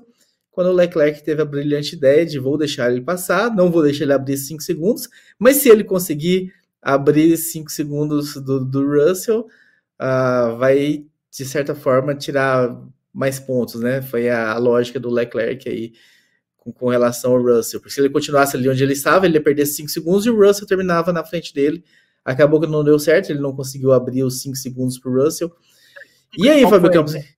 A ideia dele, só para você, agora que você falou que eu tenho que contextualizar, você me deixou. A ideia agora... foi do Leclerc ou foi dos engenheiros? Isso eu não, não sei. Foi do Leclerc, tem um rádio dele, tem um rádio dele na prova. Ele falou: Ó, vou fazer isso, que tal fazer isso, que não sei o que isso. Tem um rádio dele bem, bem, bem descritivo, né? É... Mas a ideia dele, só para deixar claro, era deixar o, o Pérez passar e para que o Pérez abrisse os 5 segundos do Russell. Então o Pérez tomaria os cinco e ainda cairia, entre aspas, na frente do Russell. Então essa era a ideia do, do, do, do Leclerc. É, ah, Raposo, assim, por mais né, esquisito que possa parecer, né, esse tipo de coisa, deixa passar, mas aí não deixa, aí segura, não segura. É, tem até uma enquete lá no meu Twitter sobre isso, mas depois eu chego lá. É, por mais esquisito que seja, é aquilo que eu falo até, até de jogo de equipe, né? Eu falo isso. É, se é na última volta, da última curva, no finalzinho, da última corrida do campeonato, você está ali no desespero para emplacar o resultado, certas coisas é, é, você pode entender. É diferente do, da terceira corrida do ano. Né? É bem diferente. Nessa, dessa, nessa vez, era o, o último suspiro para ser vice-campeão. Então, acho que é até válido. É porque ele deixa o Pérez passar. Ele não está deixando o Pérez passar, na verdade, né? Ele está simplesmente é, jogando para o tempo ser abatido, porque ele não está perdendo a posição.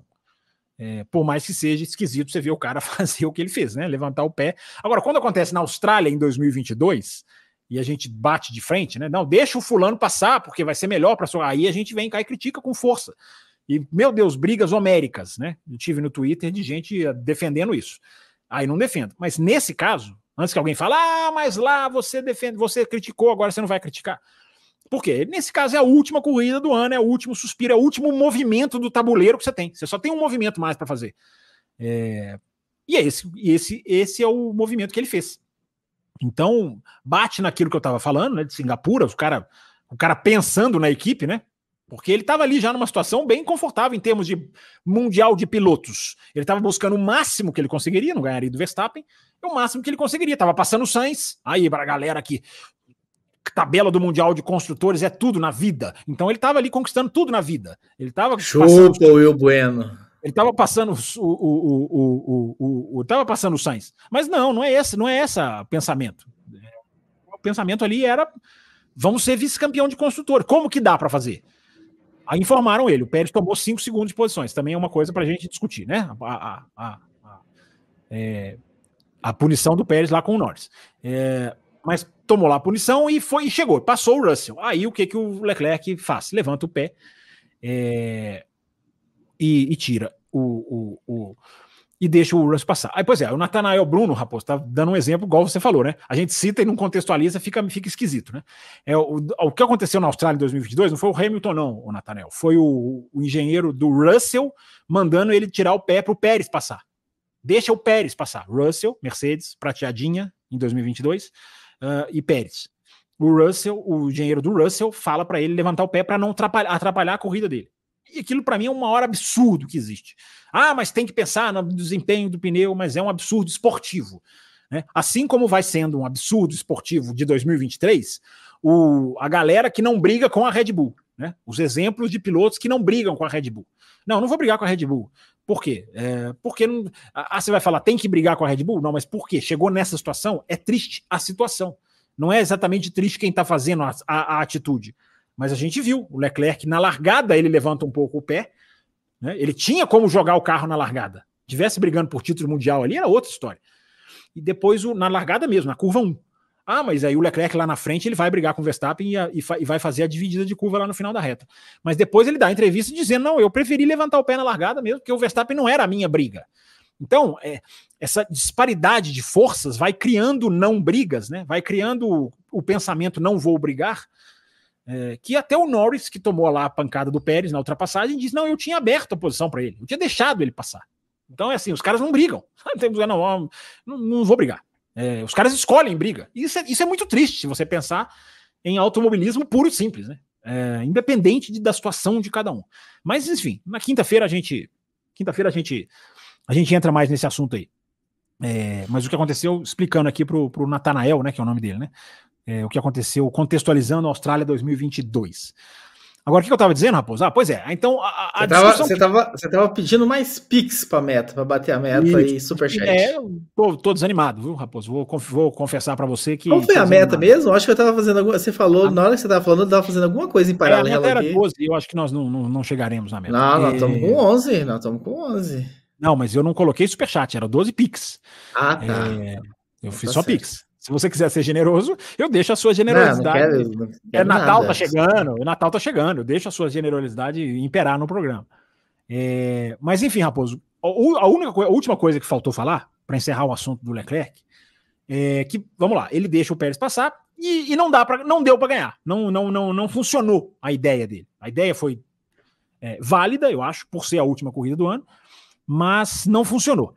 E aí, Raposo, o que se discute é o que mais ele poderia ter feito que era frear o Russell, segurar o Russell, que é levantar o pé, principalmente no finalzinho ali no setor, no setor, no terceiro setor, né, que é o setor ali é, é, travado, é, e segurar o Russell ali, e aí o Russell perderia os cinco segundos.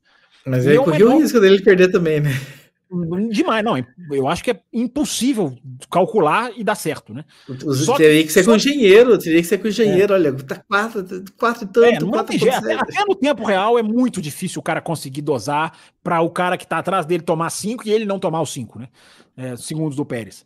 Mas ficou, ficou, virou um questionamento, Raposo. Eu até fiz uma enquete no meu Twitter, que tá rolando lá, se isso é antidesportivo ou não. Porque o Toto Wolff chegou, já disse na entrevista, ainda bem que ele não foi antidesportivo a ponto de frear o Russell. E aí eu passo esse questionamento para você, para os ouvintes e para quem te segue lá no Twitter, votar lá também. Seria antidesportivo se o Leclerc tivesse levantado o pé ali para segurar o Russell, para frear o Russell? É... Seria antidesportivo? Muita gente acha que não, mas também tem jornalista e o Toto Wolff e vários outros ali que seria um comportamento inaceitável. É, mas a gente teve já pilotos freando para porque o pelotão. Eu lembro, do, eu, lembro do, eu lembro do Pérez em Singapura, 21. Singapura, Abu Dhabi, 21. Abu Dhabi, 2021. Ah. A final de 2016 é um claro exemplo. O Hamilton Sim. passa a corrida inteira com o rádio dizendo para ele: acelera, acelera, acelera. Ele não. É a última chance que eu tenho é o Rosberg tomar, perder a posição para o Verstappen, é, que estava ali atrás, né? É, e o Hamilton passa a corrida inteira segurando. Nesse caso, Raposo, alguns colocam não sou eu, não, tá? Alguns colocam a, que. Ah, não. A própria, mas... própria Singapura, agora, 23, é um exemplo também. Né, é, mas alguns colocam, Raposo, que seria antidesportivo porque frearia para pegar a punição, para rebater a punição. É, por causa da punição, você frearia para ele tomar os 5 segundos. É, e aí eu faço essa pergunta para as pessoas: é, seria antidesportivo ou não? Ou é uma tática válida? É, mas é o que faltou. Mas você colocou muito bem, Raposo. É absolutamente. Muita gente está discutindo esse assunto, Raposo, sem ter a ponderação que você teve. O quão fácil seria? Muita gente fala, não, era fazer, era não fazer, tinha que ter feito, não tinha que ter feito. Mas você foi na ferida. É, é muito difícil fazer. Não é simplesmente o Leclerc foi bonzinho, foi malzinho, seria malzinho se fizesse. A, a questão é o quão impossível é, ou quase impossível, fazer dar certo. Você frear um carro ali, não, não ser ultrapassado, você fazer isso num setor. Se bem, se bem que, se bem que no volante deles aparece, né? A, a, a distância pro, de quem está atrás e quem está à frente. Não, não, no volante não. No volante aparece o seu delta de volta sua. Não aparece no volante. Ah, raposa, esse final de semana tem uma reportagem da Sky Sports sensacional para quem quiser ter acesso, para quem puder ter acesso. Eu não sei se ela foi no pré-qualify no sábado ou se ela foi no pré-corrida domingo.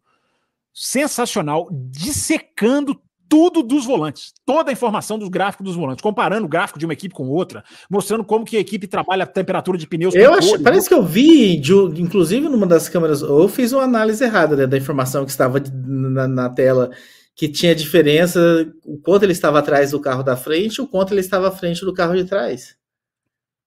Nunca vi essa informação, Raposo. O que, o que por isso que eu estou citando a reportagem, porque a reportagem da Sky Sports do Ted Kravitz ela é sensacional, porque ela mostra todos os, os, os todos os, os, os, ramificações da tela.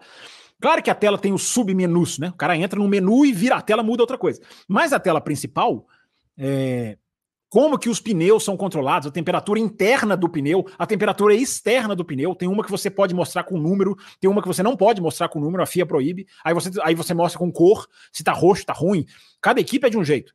É, como que ali num cantinho é o delta de velocidade para um, na outra é na outra está em outro cantinho da tela. A reportagem é sensacional para quem tem acesso, para quem puder. Eu vou até eu vou até tentar colocar uns prints, que eu tenho a reportagem aqui no meu computador. Eu vou tentar colocar uns prints, é, talvez no Twitter ou talvez trago aqui na quinta-feira. É muito legal. Os caras analisaram quase que equipe por equipe cada cada, cada informaçãozinha do volante. É muito legal, é muito interessante. Então, se você falou isso, eu tô lembrando, Raposo. E o que sempre mostra nessa reportagem é o delta de velocidade. Quanto você tá da, da volta ideal ou quanto você tá da sua última volta.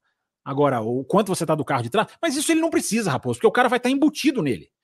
Entendeu? É, o cara vai estar tá embutido nele. Se você tá falando do, pro Pérez, acho que também continuo dizendo, acho que não tem, não existe essa informação que a gente nunca viu. Eu nunca vi nenhum, nenhum, nenhum ex-piloto mostrar.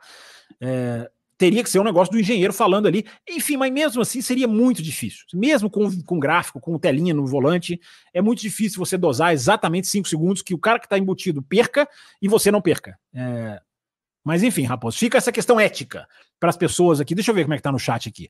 Se as pessoas concordam, não concordam, acham que seria Acho que seria é, Okay, não, o, pessoal, Santos, o pessoal que no chat está fazendo. Não seria de nenhuma forma. Não sei se ele quis dizer não seria justo ou não seria.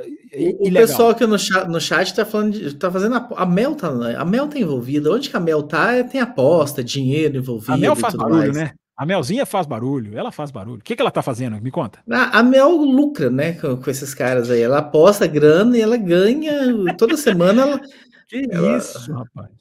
Ela tira o, dinheiro, o sustento da, da, da, semana dela, ela tira nas apostas que ela faz com o pessoal.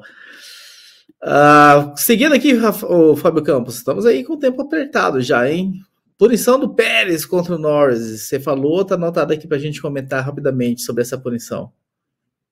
É, eu discordo veementemente da punição.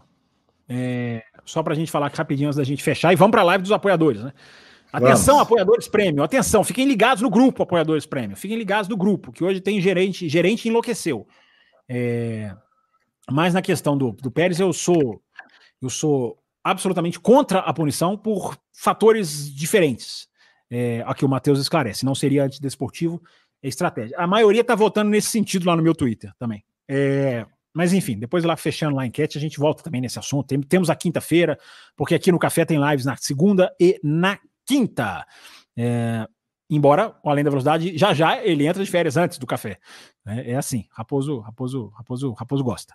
É, mas punição do Pérez, para fechar o programa. É, não puniria, de maneira nenhuma.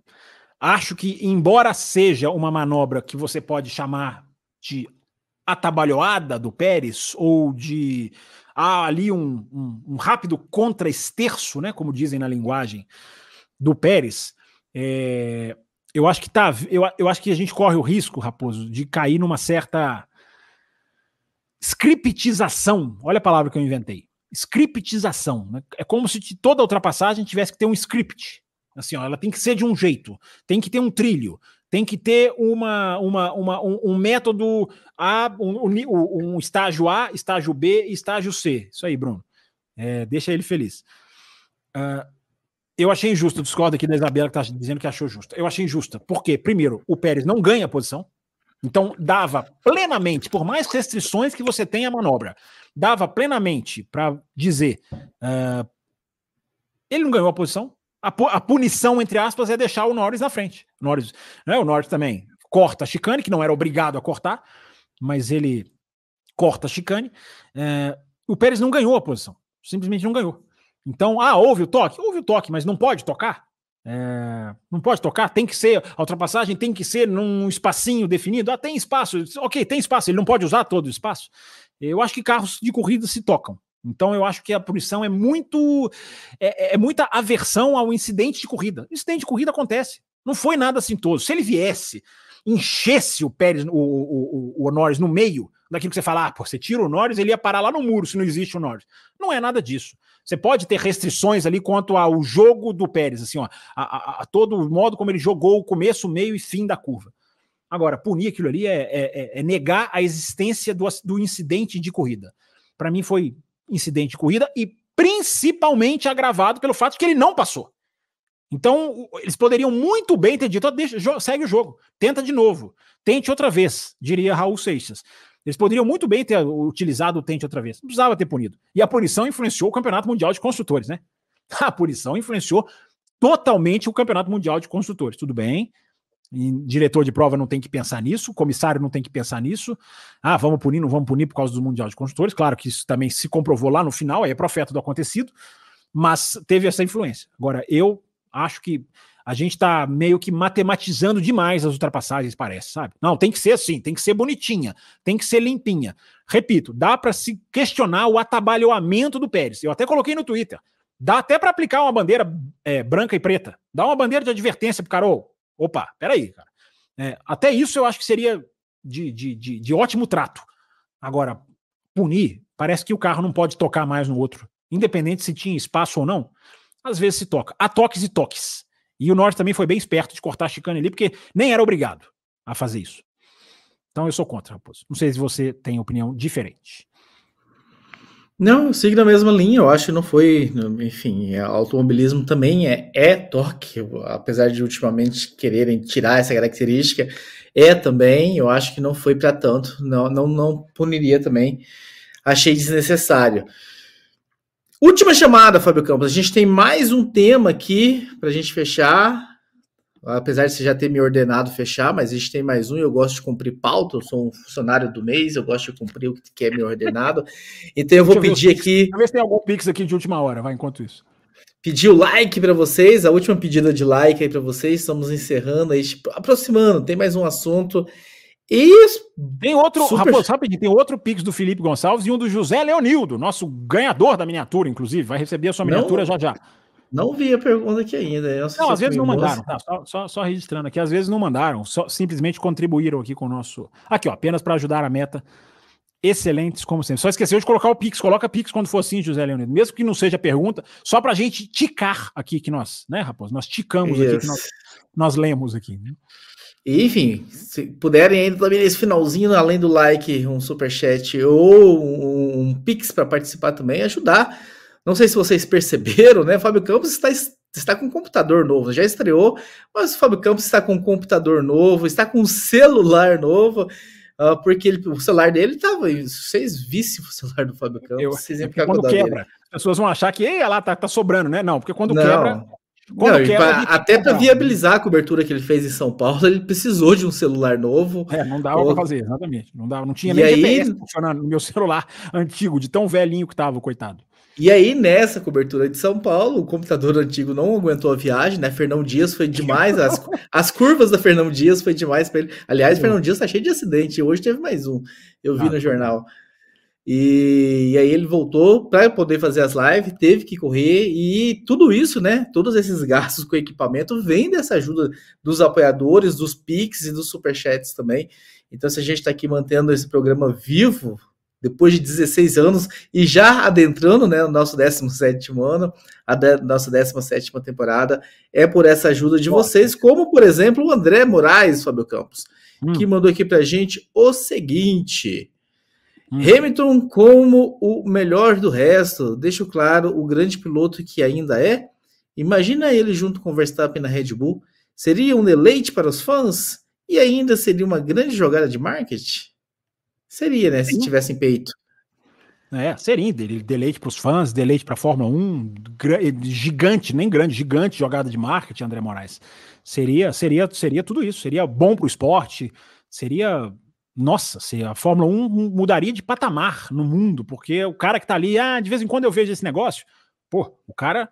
O cara a, o, o, a movimentação, Raposo, para assistir amanhã, eu tô vendo no Twitter, a movimentação para assistir amanhã, terça-feira, o primeiro treino do Marques na, na, na Ducati é, é, é, gigante. Você imagina o que, que, seria ver o Hamilton e o Verstappen na Red Bull. Na estreia, a pré-temporada, que eu tô falando da pré-temporada, né? Ser tão, tão aguardada. Imaginem tudo isso, né? Agora, para ter isso, né, André, teríamos que ter é, dirigentes, digamos assim, corajosos, que honrassem o enorme salário que recebem e que se dispusessem a administrar, sim, uma briga que seria difícil de administrar, mas não seria impossível. E a Red Bull tem margem, teria margem para fazer essa jogada. Eu nunca quis fazer, sem dúvida nenhuma, nunca quis fazer. Então, o Hamilton é, é um grande piloto, termina o ano mal, acho até que termina o ano ali não não num bom momento com o carro, sofreu muito esse final de semana, não foi bem em Interlagos, uh, enfim, foi bem em Austin, mas ali o carro, né, fora do regulamento. Acho que o, acho que o Hamilton não termina muito bem não, mas absolutamente nada que não que um reset não não melhor e o carro do ano que vem totalmente, né, diferente, espera-se para o estilo dele. Mas é um excelente piloto e termina como o melhor do resto. Nisso aí, a sua primeira frase é inconteste, diria o outro raposo. E para me ajudar aqui, para me deixar bem na fita, né? O assunto que você queria derrubar da pauta, chegou um superchat da Isabela aqui, agora a gente tem que comentar. Comenta o lance do Hamilton do Alonso, polêmico. O, o, eu, eu, vou, eu, Raposo, eu vou até considerar a, meta batida aqui, porque teve uns piques aqui tão legais, esse do André Gonçalves aqui, que eu vou, pode, pode, pode podemos, podemos estender aí um pouquinho. É, eu acho que é polêmico mesmo. Eu acho que a questão sempre volta no mesmo problema, ou quase sempre volta no mesmo problema, Isabela, é, que é a linha do DRS. os caras freando para pegar a linha do DRS. Então, é, isso, isso, isso é tão independente, ou até mais, do que a questão de, de, de uh, deveria, não deveria, ou fez com o cara lá atrás, fez com o cara perto, é, é break test, não é break test, porque agora tudo é break test, né? As pessoas, tudo agora é break test, e eu acho que tem que haver uma diferenciação quando há essa linha do DRS. É, a questão é a linha do DRS. O cara levanta o pé para o outro passar e o outro também não ganha a posição porque não quer. Né? Porque isso a gente tem que pensar também. Tá, tá, errado o cara levantar o pé no meio da reta? Eu acho que pode-se até concluir, embora se o outro quiser passar, o outro passa, né? Se, o, se um carro deu mole, eu acho que e por isso não é punido, porque tecnicamente, se o cara deu mole com margem para o outro passar, ele está prejudicando a si próprio. É diferente de uma manobra insegura. Isso tem que ser analisado caso por caso. Isabela, tem que ser analisado bem caso por caso. Uh, o cara tirou o pé na reta. É inseguro? Depende de quanto, o quanto o outro estava atrás dele. O Hamilton também levanta, não quis passar. Ou seja, a linha do DRS fazendo as suas maravilhas, né? Que é provocar essa situação bizarra, absurda, é, essa excrescência que é o cara deixar o outro passar para poder pegar abrir asa lá na frente. É, isso, é, isso, é, isso, é um, isso é tão anti-automobilismo que não tem nem expressão. Talvez o Raposo queira, queira, queira, queira queira falar, porque eu não tenho nem o que dizer, de tão absurdo mesmo, ridículo que é esse negócio de ficar jogando com a linha do DRS. É o automobilismo deixando de ser um esporte de técnica, de, de braço, de arrojo, para ser um esporte simplesmente de espertos. Não, eu vou pegar a linha. Não estou falando que os pilotos estão errados, não. O automobilismo propôs, jogou isso para eles. E não deveria jogar. Porque o cara fica ali, não, eu vou ser esperto, eu vou deixar ele passar antes da linha, e aí eu abro a asa.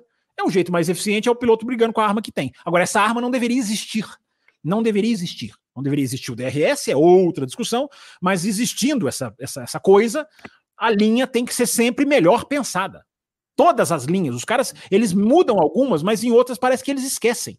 Essa linha tem que ser melhor pensada para evitar situações como essa. O cara levanta o pé numa hora em que não existe levantar o pé para deixar o outro passar para poder abrir a asa e ganhar no dispositivo, não se ganha no braço, se ganha no uso do dispositivo.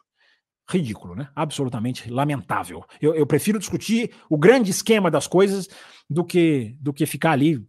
É, é break test? Não é. é. é. isso? Não é. É, é mau caráter? Não é. é. Não deveria existir. A linha não deveria estar ali. Eu concordo com você que não deveria existir isso no automobilismo, mas uma vez que existe, os pilotos fazerem uso disso me faz ficar sim, é muito é o que eu falei, parecido. é uma arma. É uma arma, eles vão fazer uso da arma, sim. Muito parecido com a discussão que a gente teve agora há pouco, né? Sobre o Leclerc segurar o Russell ali para que ele ficasse os 5 segundos, né? Seria antiesportivo ou não? É antiesportivo frear para pegar por causa da linha do DRS ou não? Não é, porque tá, tá, na regra que tá ali, enfim, eu acho que a gente cai. Não deveria existir, mas uma vez que existe, acho que os pilotos jogam mas, com, com, mas aí, você está falando, eu estou pensando, né? É, a linha do DRS é algo antidesportivo. Não é um antidesportivo no sentido de o cara estar usando de um método, i, i, é, digamos, imoral, mas é antidesportivo no, no sentido maior da coisa do ser anti-esporte. Porque o cara não. É, é, é, é, o que você falou. Eu, eu, também falei isso. O cara tá jogando com a arma que tem. Não é, não é culpar o piloto em si. Embora você pode discutir a questão de levantar o pé na reta. É outra, são duas discussões separadas.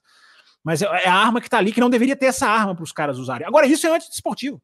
É antiesportivo no sentido da qualidade do esporte. Porque a gente pensa no antidesportivo, no caso do Leclerc, é a atitude imoral, antiética. Nesse caso da linha, mais do que isso, é antidesportivo porque diminui o esporte. Então, acho que também a expressão antidesportivo se encaixa. Pensa isso aí com a sua análise, senhor Raposo. Para pensar onde, Fábio Campos? Para pensar na cama, diria o saudoso Joelmir Betting. E vocês Sim. vão para a cama, mas nós vamos, nós vamos trabalhar, né, rapaz? Nós temos mais trabalho para fazer, né? Eu não sei se. Não, eu vou, vou, vou participar. Não, eu já ia tirar nem o. que seja um pouquinho, nem que seja um pouquinho. Nem que seja um pouquinho, a gente fica. Agradecendo a todos vocês que estiveram aqui com a gente, agradecendo todos os likes. Agora está aqui naquele momento. Se você se arrependeu do like que você deu durante o programa. Não era para você lembrar. Deixa o cara esquecer, rapaz. O cara, compromisso... Esqueci, eu queria dar like, mas já dei lá atrás, esqueci, fechei. Agora você lembrou. Compromisso com a verdade. E, e, aqueles que, enfim, tiveram, ficaram mais reticentes. Não, eu vou esperar só no final. Chegou o momento de você dar esse like aí, colaborar com a gente. Meta batida, já estendemos, né? Estamos aí com uma hora e 38 minutos, Oito, né? O programa geralmente tem a previsão de uma hora, estendendo aí, de, dependendo da meta, e a gente acabou estendendo, é a última corrida da temporada, tinha muita coisa para falar. Vamos começar agora. Vou falar rapidamente, então, Fábio Campos, sobre o programa de apoio. Nós não falamos no começo, então vocês que estão aí, aguenta só mais um pouquinho, principalmente você que não conhece, né? O Café Velocidade vivendo aí já a sua 17 temporada, começando essa caminhada da 17 temporada, depois de tanto tempo.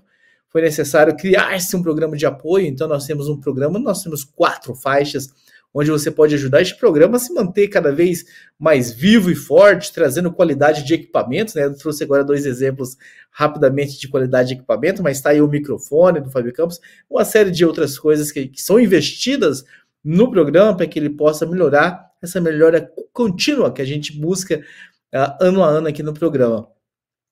Então nós temos a primeira faixa, que é a faixa Café com Leite. Nela, você entrando, você tem a recompensa que você entra num grupo exclusivo do WhatsApp, um grupo bem legal, bem interessante. Nós temos a faixa Cappuccino. Na faixa Cappuccino, além do grupo do WhatsApp, você tem direito a live extras todas as segundas-feiras pós-corrida. O ano que vem diz a lenda que serão 24 etapas, ou seja, serão pelo menos 24 lives. Ele não bota fé serão 24 lives extras, né? No mínimo, no mínimo aí pro, pro ano que vem. Ah, para quem tiver na faixa Caputino, nós temos a faixa Extra Forte, que além do grupo do WhatsApp das lives extras, você concorre a sorteios aí de, de da F1 TV, né? Você tem F1 TV para você não só para 2024, mas para 2025. Fábio Campos prometeu isso, que no ano que vem ele vai prometer, vai, quem ganhar em 2024 já garante 2025. Ainda tem, Fábio Campos, para ser sorteado esse ano ou já todas as licenças já foram sorteadas? Você que tem o controle. Eu acho que a gente tem mais. Vamos checar. Vamos checar. Eu, tô, eu, eu, eu, escutei semana que vem, então, sorteio da F1 TV? Foi isso que eu ouvi? É, eu em tudo. Oi? Você é o chefe aqui, você que manda. Se você falar que tem que ter, a gente compra uma assinatura e, e distribui. Não, se tiver ainda disponível, a gente faz vamos isso. Checar, dá, checar, dá uma tiver, a gente pode sortear uma miniatura. A gente pode sortear uma miniatura. Se você tiver é, ávido por sorteio, temos. Vamos, temos, vamos, vamos sortear uma miniatura semana que vem. E se ainda Não tiver, pode. e se ainda tiver F1 TV disponível, o Fábio Campos vai verificar essa informação da F1 TV. E nós temos né, a cereja do bolo, que é a faixa premium, né? O café com velocidade premium. Desse café premium, existe algumas recompensas, né? Uma delas é, existe um outro grupo ainda mais seleto, onde é servido caviar, champanhe e tudo mais. Tem, aí você participa de dois grupos, né? Se você quiser, né? Tem pessoas que são apoiadores dessa faixa, mas dizem assim: ah, eu não sou muito de WhatsApp, eu não quero entrar direito seu, não vamos brigar com você. Não, você precisa participar. Mas aí existe um grupo ainda mais seleto dos premiums, que é um grupo bem enxuto, e onde a discussão acaba. Esse, desculpa te interromper, Raposo. Esse grupo seleto dos premiums vai ser vital para selecionar os participantes das lives especiais de verão.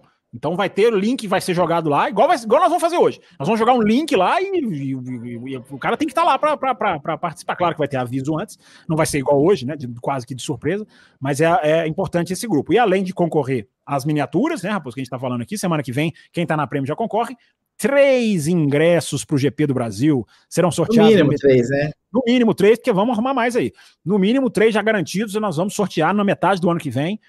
Esse ano foram dois. Alberto Coimbra e Eduardo Monteiro foram para Interlagos. Sorteados que foram foram lá para Interlagos curtir o GP do Brasil. E no ano que vem serão três. Hein? Isso significa, gente, que ele já acabou de definir, então, que ele vai. Porque o Café com Velocidade tem quatro, ele falou assim: ah, eu não sei se eu vou, se eu não vou, se eu sorteio três, se eu não sorteio, não, se eu sorteio tá quatro. Dessa. O meu tá fora dessa conta. O Fábio Campos estará lá, estará lá. O meu, meu já tá então... comprado por mim. Por mim, com meu dinheiro. O meu já tá comprado. Não, sim, mas tá, tá definido então que você vai. Então, sem que dúvida, ótimo. Sem dúvida. Vamos poder abraçar Ó, o Fábio Campos ainda, então. Para fechar a live, respondendo aqui ao meu. Eu não sei se eu chamo isso aqui de xará ou de semi-homônimo Uh, Cábio Fampos, que, que, que quer que eu comente a vitória do Felipe Massa.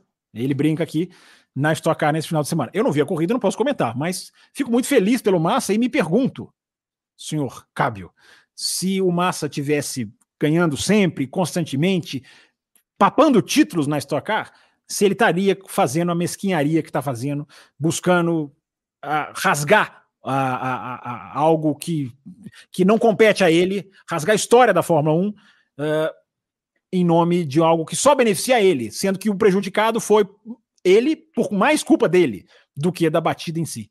É, fico com essa reflexão para você e para fechar essa live, senhor Thiago Raposo.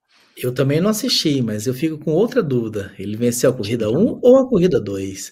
Porque vencer a corrida 1 é uma coisa. É vencer a corrida 2 é outra coisa completamente diferente na Stock Car. Mas ficou faltando falar da cerejinha do bolo, né? Da, da Premium, que é participar. O Fabricão falou que vai ser essencial, enfim.